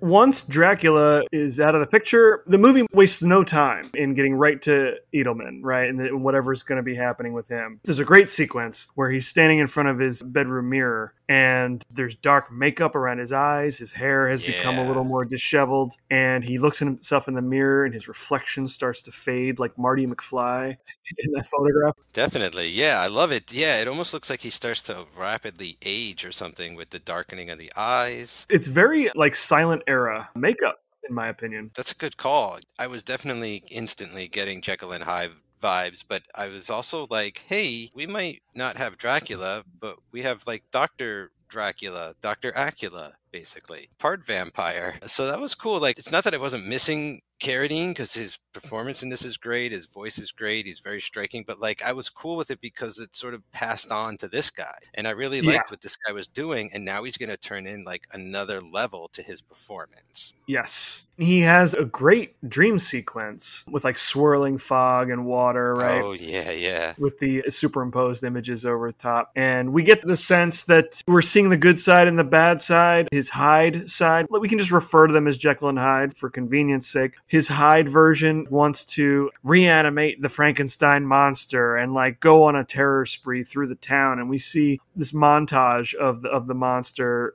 doing exactly that. And, and some of it, like I think half of that is footage from The Bride of Frankenstein and a couple others. But then Dr. Jekyll's side of him is fighting that and imagining like he's cured Nina. And we have a great shot of Nina walking down a staircase, no hunchback. And so we're seeing the two sides kind of battle it out in this dream nightmare montage. Really cool. Yeah, very, very cool use of old footage, new footage, really harkening back to German Expressionism in the sense of like pure montage and like establishing a mood and an emotion with the images and everything and just the terrific concept of the idea of the his two sides at war with each other right now and that I believe he's split. It almost reminds me of like Darkman or Spider-Man, Sam Raimi they'd get sick and have like a nightmare and then they'd wake up and they'd be transformed. Yeah, definitely. And it's funny that you mentioned German Expressionism because, like, so much of this movie just looks really cool, like, Yeah. in that way with the dark shadows and the, and the high contrast and all of that. And I looked it up, and it, George Robinson shot this. You know, every time George Robinson shoots one of these, we tend to notice the cinematography. This one's no different. And so now Edelmann, in his like manic state, is hard at work in the lab trying to reanimate the Frankenstein monster. Nina is just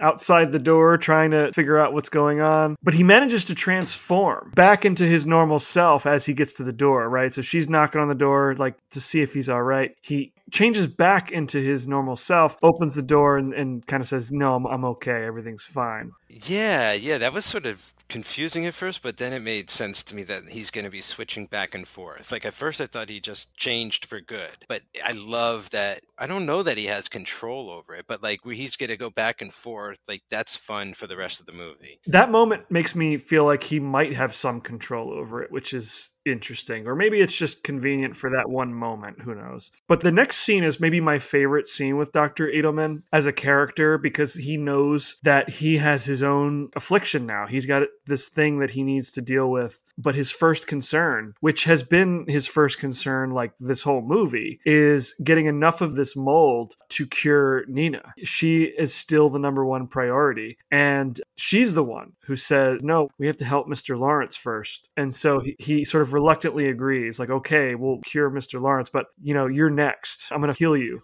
Yeah, he's like, You've waited so long. And she's like, And I can wait a little longer. Yep. I love their relationship so much, and I think that this is maybe their best scene together. Yeah, and I love that about the doc too, is that when he is himself, he is true to that version of himself, you know, and then they use the Hyde form for him to go like insane and revive the monster and be a dick and everything, kill people. The following night, they collect all of the spores. We catch this treatment on Larry Talbot at the very end as Dr. Edelmann is sort of like wrapping Larry's head back up, kind of puts like a cast around his head. Yeah, so this is what the movie led me to believe is that I didn't realize it was a cast. I thought that was like the experiment. Like those were the leaves like that he had made him into like a paste and wrapped it around his head and it's going to expand his head because like what was the experiment? Like did he just inject this stuff into his brain? Yeah, so I mean, he made it clear that he wasn't going to put Larry under the knife and open up his skull and, and do all of that. It was going to be the work of this magic mold. But he never really elaborates on what the procedure is. So Yeah. all we know is that Larry comes out of it with wrappings around his head because that signifies Mhm. that some medical procedure has been done to fix his brain. Yeah. And so there's no full moon that night, so there's really no proof that the procedure worked. But, you know, he has this moment of doubt. He's grateful for everything Dr. Edelmann has done, but he's kind of like waiting for the other shoe to drop. So he's still sad Larry. Yeah, but I'm I'm just impressed that he can talk at this point. You know, he just had major brain surgery and he's like seems all right. You know, he's like in his wheelchair, but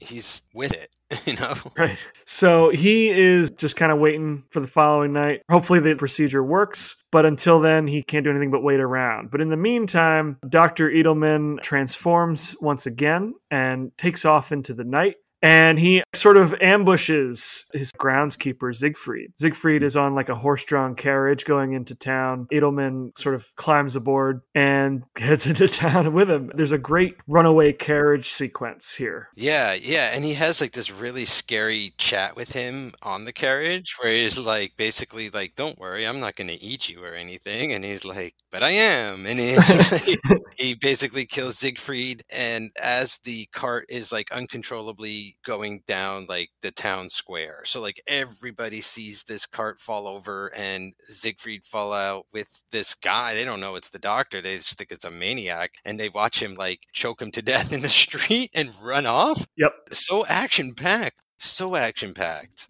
Yeah, once I read the story about how Edelmann's stunt double wasn't wearing like his hip pads, I watched that fall. You got to rewatch that sequence and just imagine not having any kind of hip protection there. While they're wrestling around in the back of that carriage, they just sort of fall out. And so the footage is sped up, like a lot of these old movies would do during like carriage chases and stuff like that. Even then, it's a pretty hard hit. And everyone has seen this. So what happens? Instant mob. Like, Right. they've been waiting. This is just a match that lit the fire, and everyone just goes chasing after the maniac doctor. And he's like hiding on the roof. The weirdos are there. And like, there's this, like, we mentioned how great this movie looks, but there's a shot that looks straight out of the movie M, where he's running down the street and Oh, his yeah. shadow is on the wall and they're chasing after him and everything. And it's like gorgeous. Like they're shooting at him. The mob is enormous.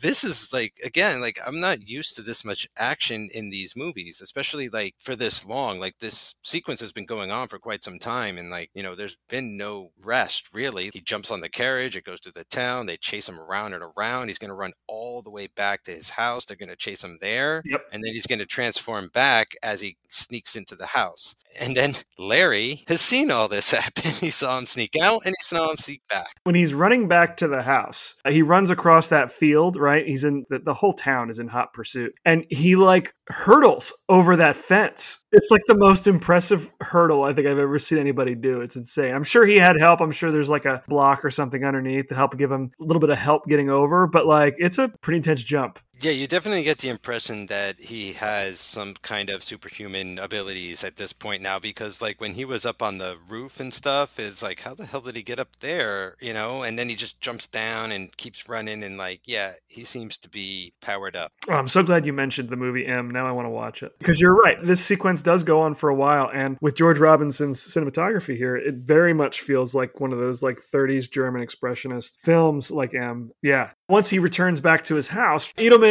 transforms back to his normal self. And when he returns to the house, there's a knock on the door. It is Inspector Holtz and Steinmühl. And so what they know is that a madman murdered Siegfried and then they chased him back to this house. And with Larry Talbot there, the natural assumption is that he had something to do with it because they say his throat was torn out as if like ripped out by like a savage animal. And Larry knows, like Larry hears that and he's like, "Well, yeah, of course you're going to suspect me." But the fact of the matter is is that Larry was unattended for about an hour. The murder occurred 20 minutes prior and was chased back to this house. So like all signs point to Larry. You can't really fault Inspector Holtz here. And and Steinmühl is like convinced it was Larry too, right? So like Dr. Edelmann is like, you know, he's transformed back and it's and it's him they're talking about. So like you could kind of see the guilt weighing on him in this moment, Yeah. which is a lot of fun too, because like he knows it's not Larry either. And like what can you do? You just no alibi.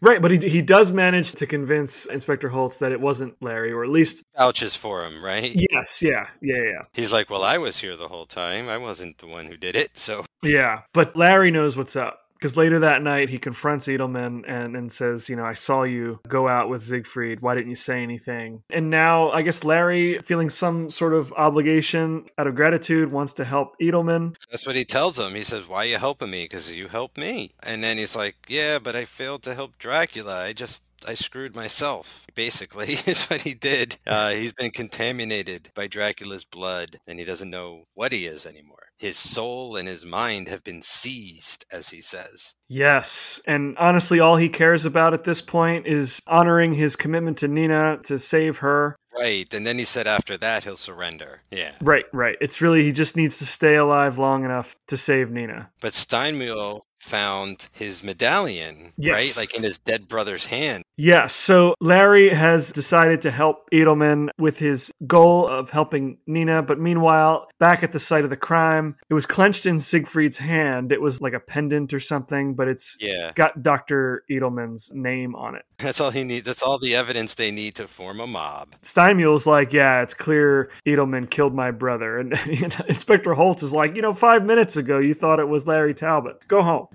and instead he's handing out torches because there's a shot of them like mobbing on the march. He's out in the street. He's very in his own way. Like he's he's got a very calm voice. He's not like screaming to the town, but he's got this very calm, creepy voice. You know, like this is a matter for us to handle now. This is beyond the police. It's so unsettling because he's like, we'll take it from here. The way he whips that crowd into a frenzy with that voice of his, that's impressive. That's all I'm going to say. Yep. So now with the mob on their way over to the house and Inspector Holtz on his way, it's time because there's a full moon tonight, right? It's the next night. And Yep. Larry needs to make sure that the procedure worked. So he steps out into the moonlight, wringing his hands the entire time, just waiting for the transformation. And after, you know, what, about 30 seconds of of exposure to the moon, he doesn't change. And we know that the procedure was a success. Yeah, I couldn't believe it. First of all, I couldn't believe like the moon rose like the sun very quickly too. Uh, but I also, I just didn't almost want to believe that they finally did it. They cured the Wolfman. Like this is insane. Like this is amazing. Like I never would have ever.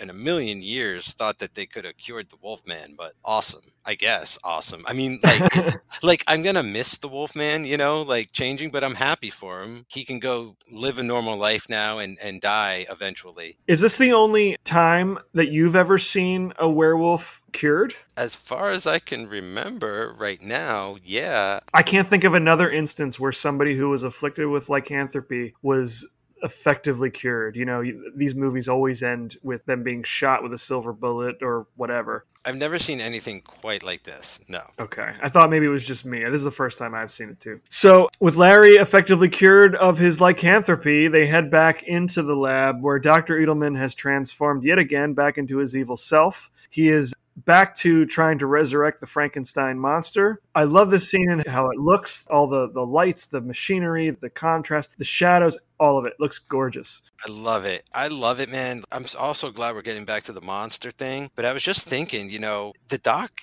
did a couple transfusions on Dracula. Like, if we had more time, we'll, we'll just one of these tangents for a second. It would have been nice to see him have these spells a little earlier for a little more limited amount of time and try and juice up the monster, like kind of in secret, Right. just so we get a few more peeks at the monster there laying on the slab and good old Glenn Strange, if that really is you. I feel like this whole Jekyll and Hyde thing probably should have been introduced a little earlier. I mean, it would have been fun to see this character, this like evil Mr. Hyde, coexist in the same movie with Dracula. Yeah. He's only in here sort of as a replacement because we, we don't have Dracula anymore. But um, it would have been cool to have like the Wolfman, have Dracula, the Frankenstein monster, and this like crazy mad scientist all together for at least a little bit. You know, maybe even uses the Frankenstein monster to kill Dracula in the end, you know, as revenge for doing this to him or something like Mm. that. That would have been cool. Nice. But yeah, so Nina walks in on him, and apparently he really hates being interrupted. So poor Nina is strangled to death right there in the lab. Couldn't believe it. From a screenwriting perspective, I kind of like the mean spiritedness of that. She died by his hand. I mean, it's super poetic because, like, the whole movie, he's been talking about how she's the whole reason he's doing this is to cure her. And he's just been getting sidetracked the whole time. And then he ends up killing her. Like, that's great writing. I, Yeah. I don't know. I don't know how that showed up in this movie, but, like, I think that's awesome. I think because he set up so many times that like that she was the priority, he kept wanting to come back to her and help her. Yeah. That she had to die in the end. That that's the only satisfying end for her. But that he kills her when all he wanted to do was cure her is, like, great writing. He strangles her and then sort of tosses her down into that like basement stairwell pretty brutally. Oh yeah. And just as that happens, Inspector Holtz, Larry Talbot, Melitza, they all like come piling in through the door. There's a great shot of Edelmann sort of throwing Holtz into like a switchboard and like the sparks just fly. Like that's such a such a fun effect. Yeah, the monster jumps up and starts just like killing everything in sight. Like all these cops just get wasted within like two seconds. they run into the room and they just instantly get killed. And Larry is the hero. Larry's the hero of this movie. He doesn't kill anybody as a werewolf, and so he gets to fire a few rounds into Dr. Edelmann and kill him. Yeah, I, I feel like it's been a while since someone's been shot to death in one of these movies. You know, it's pretty wild that yeah, Larry uh, Larry's the hero. And for some reason, now the, the Frankenstein monster doesn't know Dr. Edelmann from Adam, but I guess feels some sort of allegiance to him for bringing him back to life. You know what I would have loved is if the monster looked at Larry and recognized him and was like, rematch. He should. I mean, but he doesn't say anything, but he does come for Larry as soon as he makes eye contact. But from this point on, like the lab goes up in flames. The Frankenstein monster is there to just add to the destruction. Everyone rushes outside and the lab just goes up in flames. The monster reaching toward the camera is how this movie ends. Yeah, it's just super duper abrupt. Like there's movies that just kind of end and then there's movies that like end before they're over. And like I feel like this one did that. I'm like, "Wait, what? It's done? One more shot." Everybody's story is over by this point. It's only the Frankenstein monster who like just woke up and is like, "Hey, I'm here to party, everybody," and then the movie's over. You know? yeah, yeah. It, no, it's just really it's funny though how you put it like that, and like, okay, so like we've seen the end of Dracula. Like Larry, presumably he's safe, he's out. So like we got to kill off the Frankenstein, and as soon as that's done, we can all go home. I I just wanted one more shot of like Larry in the moonlight with his woman, arm in arm. Everything's gonna be good from now on kind of ending. Like I said, one last shot. Otherwise, this was a lot of fun. I didn't know it was going to happen. I was just about to say this is a good place to stop. Is there anything else you'd like to add about House of Dracula, Mike?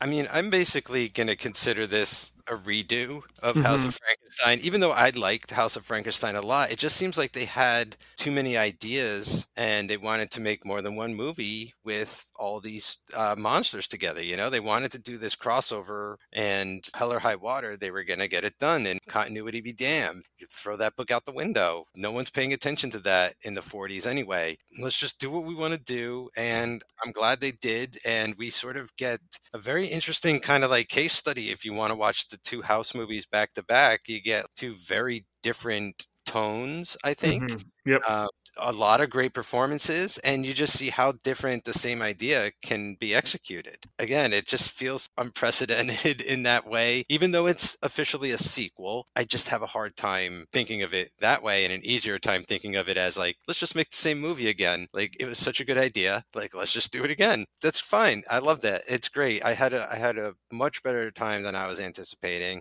Um, this movie's gorgeous. The acting's great. I love Carradine as Dracula, so I'm glad he's around. I like like Lon Chaney's mustache, and I really love Onslow Stevens. So yeah, all in all, I was happy here. I'm with you. I think that it's better to think of this as a redo than a sequel, just because of like how much they both have in common. They're both very, very similar movies. I just wish House of Dracula had had a different title, considering how long Dracula lasts in this movie. Like that always is going to strike me as strange to have your main character gone with like a third of the movie left. Why is this called House of Dracula if we're not going to make this movie about Dracula? It's more Edelmann's story than anything else, and so the title should probably reflect that. But this has everything in it that I liked from House of Frankenstein, plus an additional monster. So, you know, if I'm in the mood for one of these big monster mashups, House of Dracula is probably the one I'm going to put on over House of Frankenstein. But they are both really fun. I mean, I don't regret anything that I said in our House of Frankenstein episode. I do think it's a really good time. It's good to see Karloff again. But just generally speaking, I think that House of Dracula brings more of what you want from having all these characters together than House of Frankenstein does.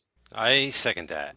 All right. Well, before we sign off, I want to address our listener mail. So, as I mentioned last episode, we got an email from our friend Brian Rodriguez, who hosts the High School Slumber Party podcast. And he also hosts Uncle Francis's Wine Cellar with you, Mike. Yes, co-hosts. Yep. He wrote us a letter. I'm going to reread it now. Hi there. First time, long time. Big fan of you boys. Keep up the good work. Quick question. Obviously, you guys love the OG Universal monsters, but who are your top five non universal monsters. I want a top five from you both. Thanks. So, Mike, why don't you go first here? I'm curious to see what your top five monsters are. Why don't we go one for one? Okay, so mine are not in any particular order. I think I put them in alphabetical order, Okay. but we can go one for one if you like. Yeah, because mine are also not in any real particular order. How can I pick? But I tried to find ones that weren't going to be as obvious that I still loved as much as some of the heavy hitters. I'll just say that. And I think I can guess two of yours. I so I think I know one of yours. I will say that one of mine is a universal monster, but is not part of the classic monsters. So I'm gonna say that's okay. Is it Jaws? It is. I didn't mean to turn this into a game or anything, but like, No, it's okay. There's no way I wasn't going to put the shark from Jaws on my list because, you know, even though the movie is arguably not entirely a horror movie, I think the shark is without a doubt one of the most iconic movie monsters of all time. That shark scared the shit out of me as a kid, scares the shit out of me today, and uh, has stuck with me my entire life. So it's only right that he goes on my list. Oh, I love it. Do you want to guess one of mine or should I just say it? I was going to say Godzilla has to be on your list. Yeah, I mean, he, he- he's the most obvious one I think that I had to put on here. Probably the heaviest hitter that you're going to hear about tonight, the most recognizable name, yeah, is Godzilla. And like, I mean, I don't know. Part of me just can't help it. I've always loved Godzilla, but as I grew older, like I came to realize like he meant so many different things depending Yep. on the context. I always enjoyed that about him, depending on the decade and the era that he's reflecting. It always changes his style and his significance and stuff. So, like, aside from just being constantly redesigned to look even more badass than previously, he's thematic. He's got a message and all that going along with him, too. So, Totally. So I did have Godzilla on my list initially, but I was like, Mike's going to put Godzilla on his list. And then I did some thinking, right? When I looked at the other monsters on my list, I probably enjoy them more than I like Godzilla, but I also wanted to have like something kind of in that category. And King Kong has always been one of my all-time favorite movies. It's one of the most important movies to me. You know, I think I see that question float around on social media, you know, like if you could go back in time and see a movie in its original theatrical release, what would you go see? My answer is always King Kong. And I think it comes down to the fact that it came out during the Great Depression. You know, people didn't have a lot of money, but the one thing they could afford to do was go to the movies and to go to the theater to see something like that on the screen had to have been absolutely incredible. You know, it's got the stop motion animation. There's so much about it that I love. And Kong has always been very important to me. When you put them together, like in the modern, like Kong versus Godzilla, like I, I'm probably more into Godzilla in those movies, but the original King Kong movie is just so important to me. So I put King Kong on my list. awesome. All right. So, I'll go next with the number two here. Not initially from movies. That's okay, right? Like, we don't have to stick to films. Well, he said non universal monsters. So- So, I think we can leave it up to our own interpretation. All right. Then I have to represent the hometown and go with the Jersey Devil. Hey, the 13th child of Mother Leeds herself, some would say. But yeah, just always was uh, enamored with that legend and folklore. Being from New Jersey, obviously the mascot for the Jersey Devil hockey team, which is a big deal in New Jersey, but a kind of uh, one of those cryptids that sort of has global recognition on some level, you know, like you could kind of say Jersey Devil in Europe, and I think there's a reference to that, you know, um, maybe the hockey team, but even beyond that is like, well, what's that logo? Oh, where did that come from? It's a real legend or whatnot. Always loved that. So Jersey represent. You know, I didn't think to put folk monsters in my list, uh, so I'm glad you mentioned that. Me being from Jersey, I also have a soft spot for the Jersey Devil. So I also included Jason Voorhees. You know, I think of the slasher villains as monsters. And, you know, of the big three, the Halloween, Friday the 13th, and Nightmare on Elm Street franchises, Jason Voorhees has always stuck out to me. Like, he's always the one I'm excited to see. Although I should probably admit that I think Freddy Krueger is the more ingenious character. When he works really well, he works really well. But when he doesn't, he's kind of a joke. Jason Voorhees is always very consistent. He's my favorite of the big slashers. So I felt he's going to make my list. Nice. I laid off those guys for some reason, even though I love them to death. I couldn't really pick one, you know? I didn't want to play favorites in that in that Sure. area. But here's one that I thought might also be on your list. It definitely had to make my list because I think it's just conceptually maybe one of my all-time maybe my favorite I don't know. This is a tough call, uh, but the thing from another world has to be on this list, which is the creature from John Carpenter's The Thing, Yeah. With a pseudo remake of the Howard Hawks film Thing from Another World, the vegetable monster with a big forehead, Yeah.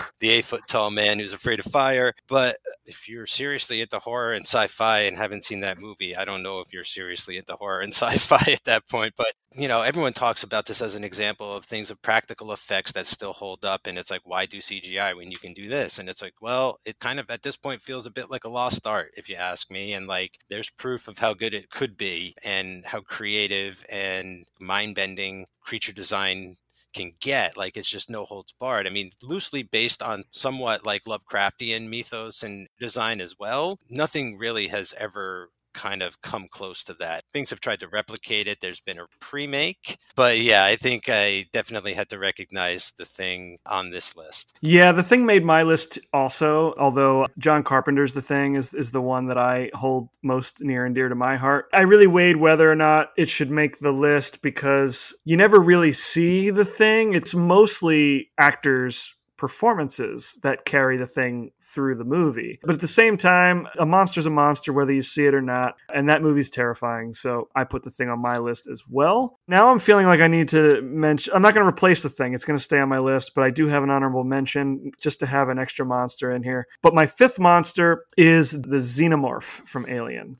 Oh, good one. I saw Alien when I was young, too young probably. We had like the box set and we had all three of the, the original three. And I said, All right, I'm going to sit in my basement, I turned the lights off, and I watched Alien. And it was the most terrifying, thrilling experience of my life at that point. And just that whole creature design and its evolution from an egg to like the face hugger to the full xenomorph is brilliant. So, I mean, thanks, HR Giger, for that. But yeah, so the, the xenomorph's my number five.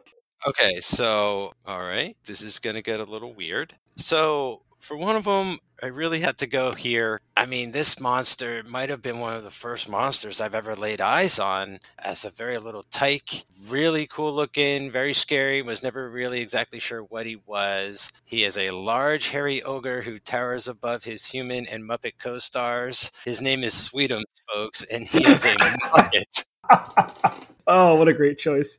I can't help it. I see this thing. I don't know. Something like just hits me inside every time Sweetums is on screen, and I just love him the most. He might be my favorite Muppet, so I had to include him on this list and give him some dues. And you know, people got to recognize, I guess. That's a great choice. You really thought outside the box. I kind of stuck to like horror movies, but I love that answer. You don't want to know some of the, the things on my list here. I'm going to take it home with something to this day I mean, I know how they did it, but you watch it and you still go, how did they do that? And it is just one of the best movies ever. And I saw it as a little kid in theaters. And afterwards, I was like, I can't believe my parents understand that I understand the difference between like reality and fiction and movies and stuff so much that they brought me to this movie and knew I could handle it and thought it'd be cool and everything. I'm going with Audrey 2. Nice. She is a mean green mother from outer space, especially with that original ending. Nothing can stop her I love it. you know, she sings, she eats people, she's extremely smart and outwits all the humans and everything. And it's just like such an amazing movie, such an incredible creature design. And yeah, That is a fantastic list. I love all of your monsters. Audrey 2 definitely could have made my list. But uh, an honorable mention for me, one that I, I, I watch this movie every year, so I feel like it deserves a spot close. If not in my top five, definitely probably my top 10. I love The Blob. Oh, great call. Definitely. I love the Blob. I love the 1950s Blob. I love its 1980s remake. Those movies just prove that you can make a monster out of anything, even a big pile of red jelly. You know, like could still be scary. So That's so funny then because one of my honorable mentions is sort of I feel like a successor to the blob in many ways in in its mundane yet ridiculous yet also somewhat terrifying nature the killer tomatoes Oh yeah. like i just love the idea of killer tomatoes like as a joke and everything and yet an enormous you know house-sized tomato with teeth is no joke Wonderful. That's a great honorable mention. So these are my top five favorite non-universal movie monsters today. You know, like it might Yeah. change next week. These are always fluid. I, I love all monsters. So to narrow it down to five was really tough, but I could answer these questions all day. So thank you, Brian, for writing in and submitting that question. We do have another piece of listener mail I want to read. This is not a question. This is just an email we got from our friend Rob Kelly, friend of the pod. He uh, designed the logo. He designed our logo. So he says, based on what you mentioned last episode about the original script for The Mummy's Curse, I had an idea for maybe what could have made for a really fun take on the series. Somebody finds a mummy's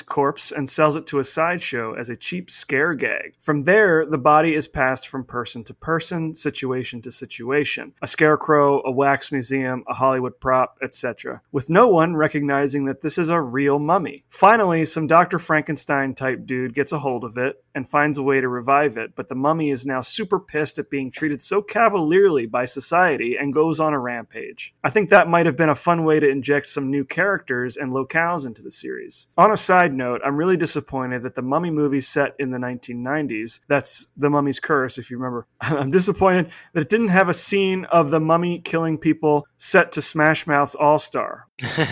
What a missed opportunity. That's a great one. I actually quite like that idea that he came up with the, the mummy sort of being passed around and then like going backwards and taking out everyone who kind of like profited off of him in some way or another.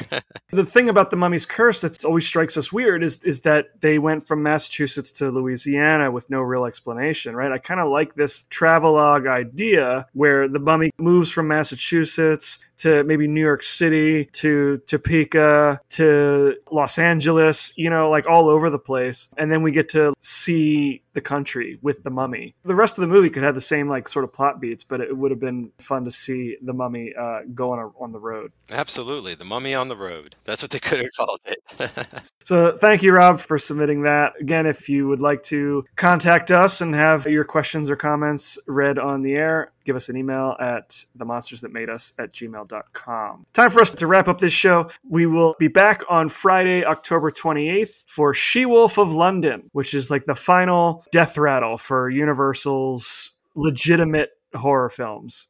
All right. And it'll also be like two days before Halloween. That'll be our Halloween episode.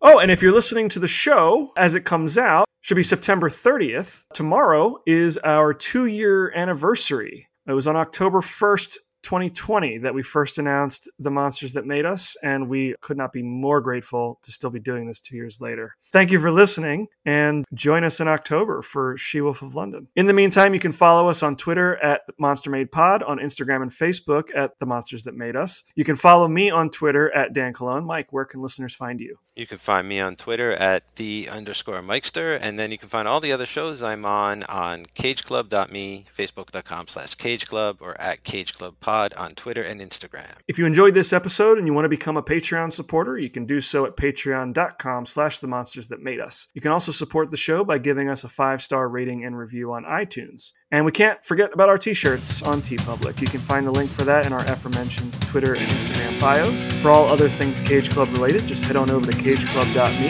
That's cageclub.me. Stay spooky, everybody.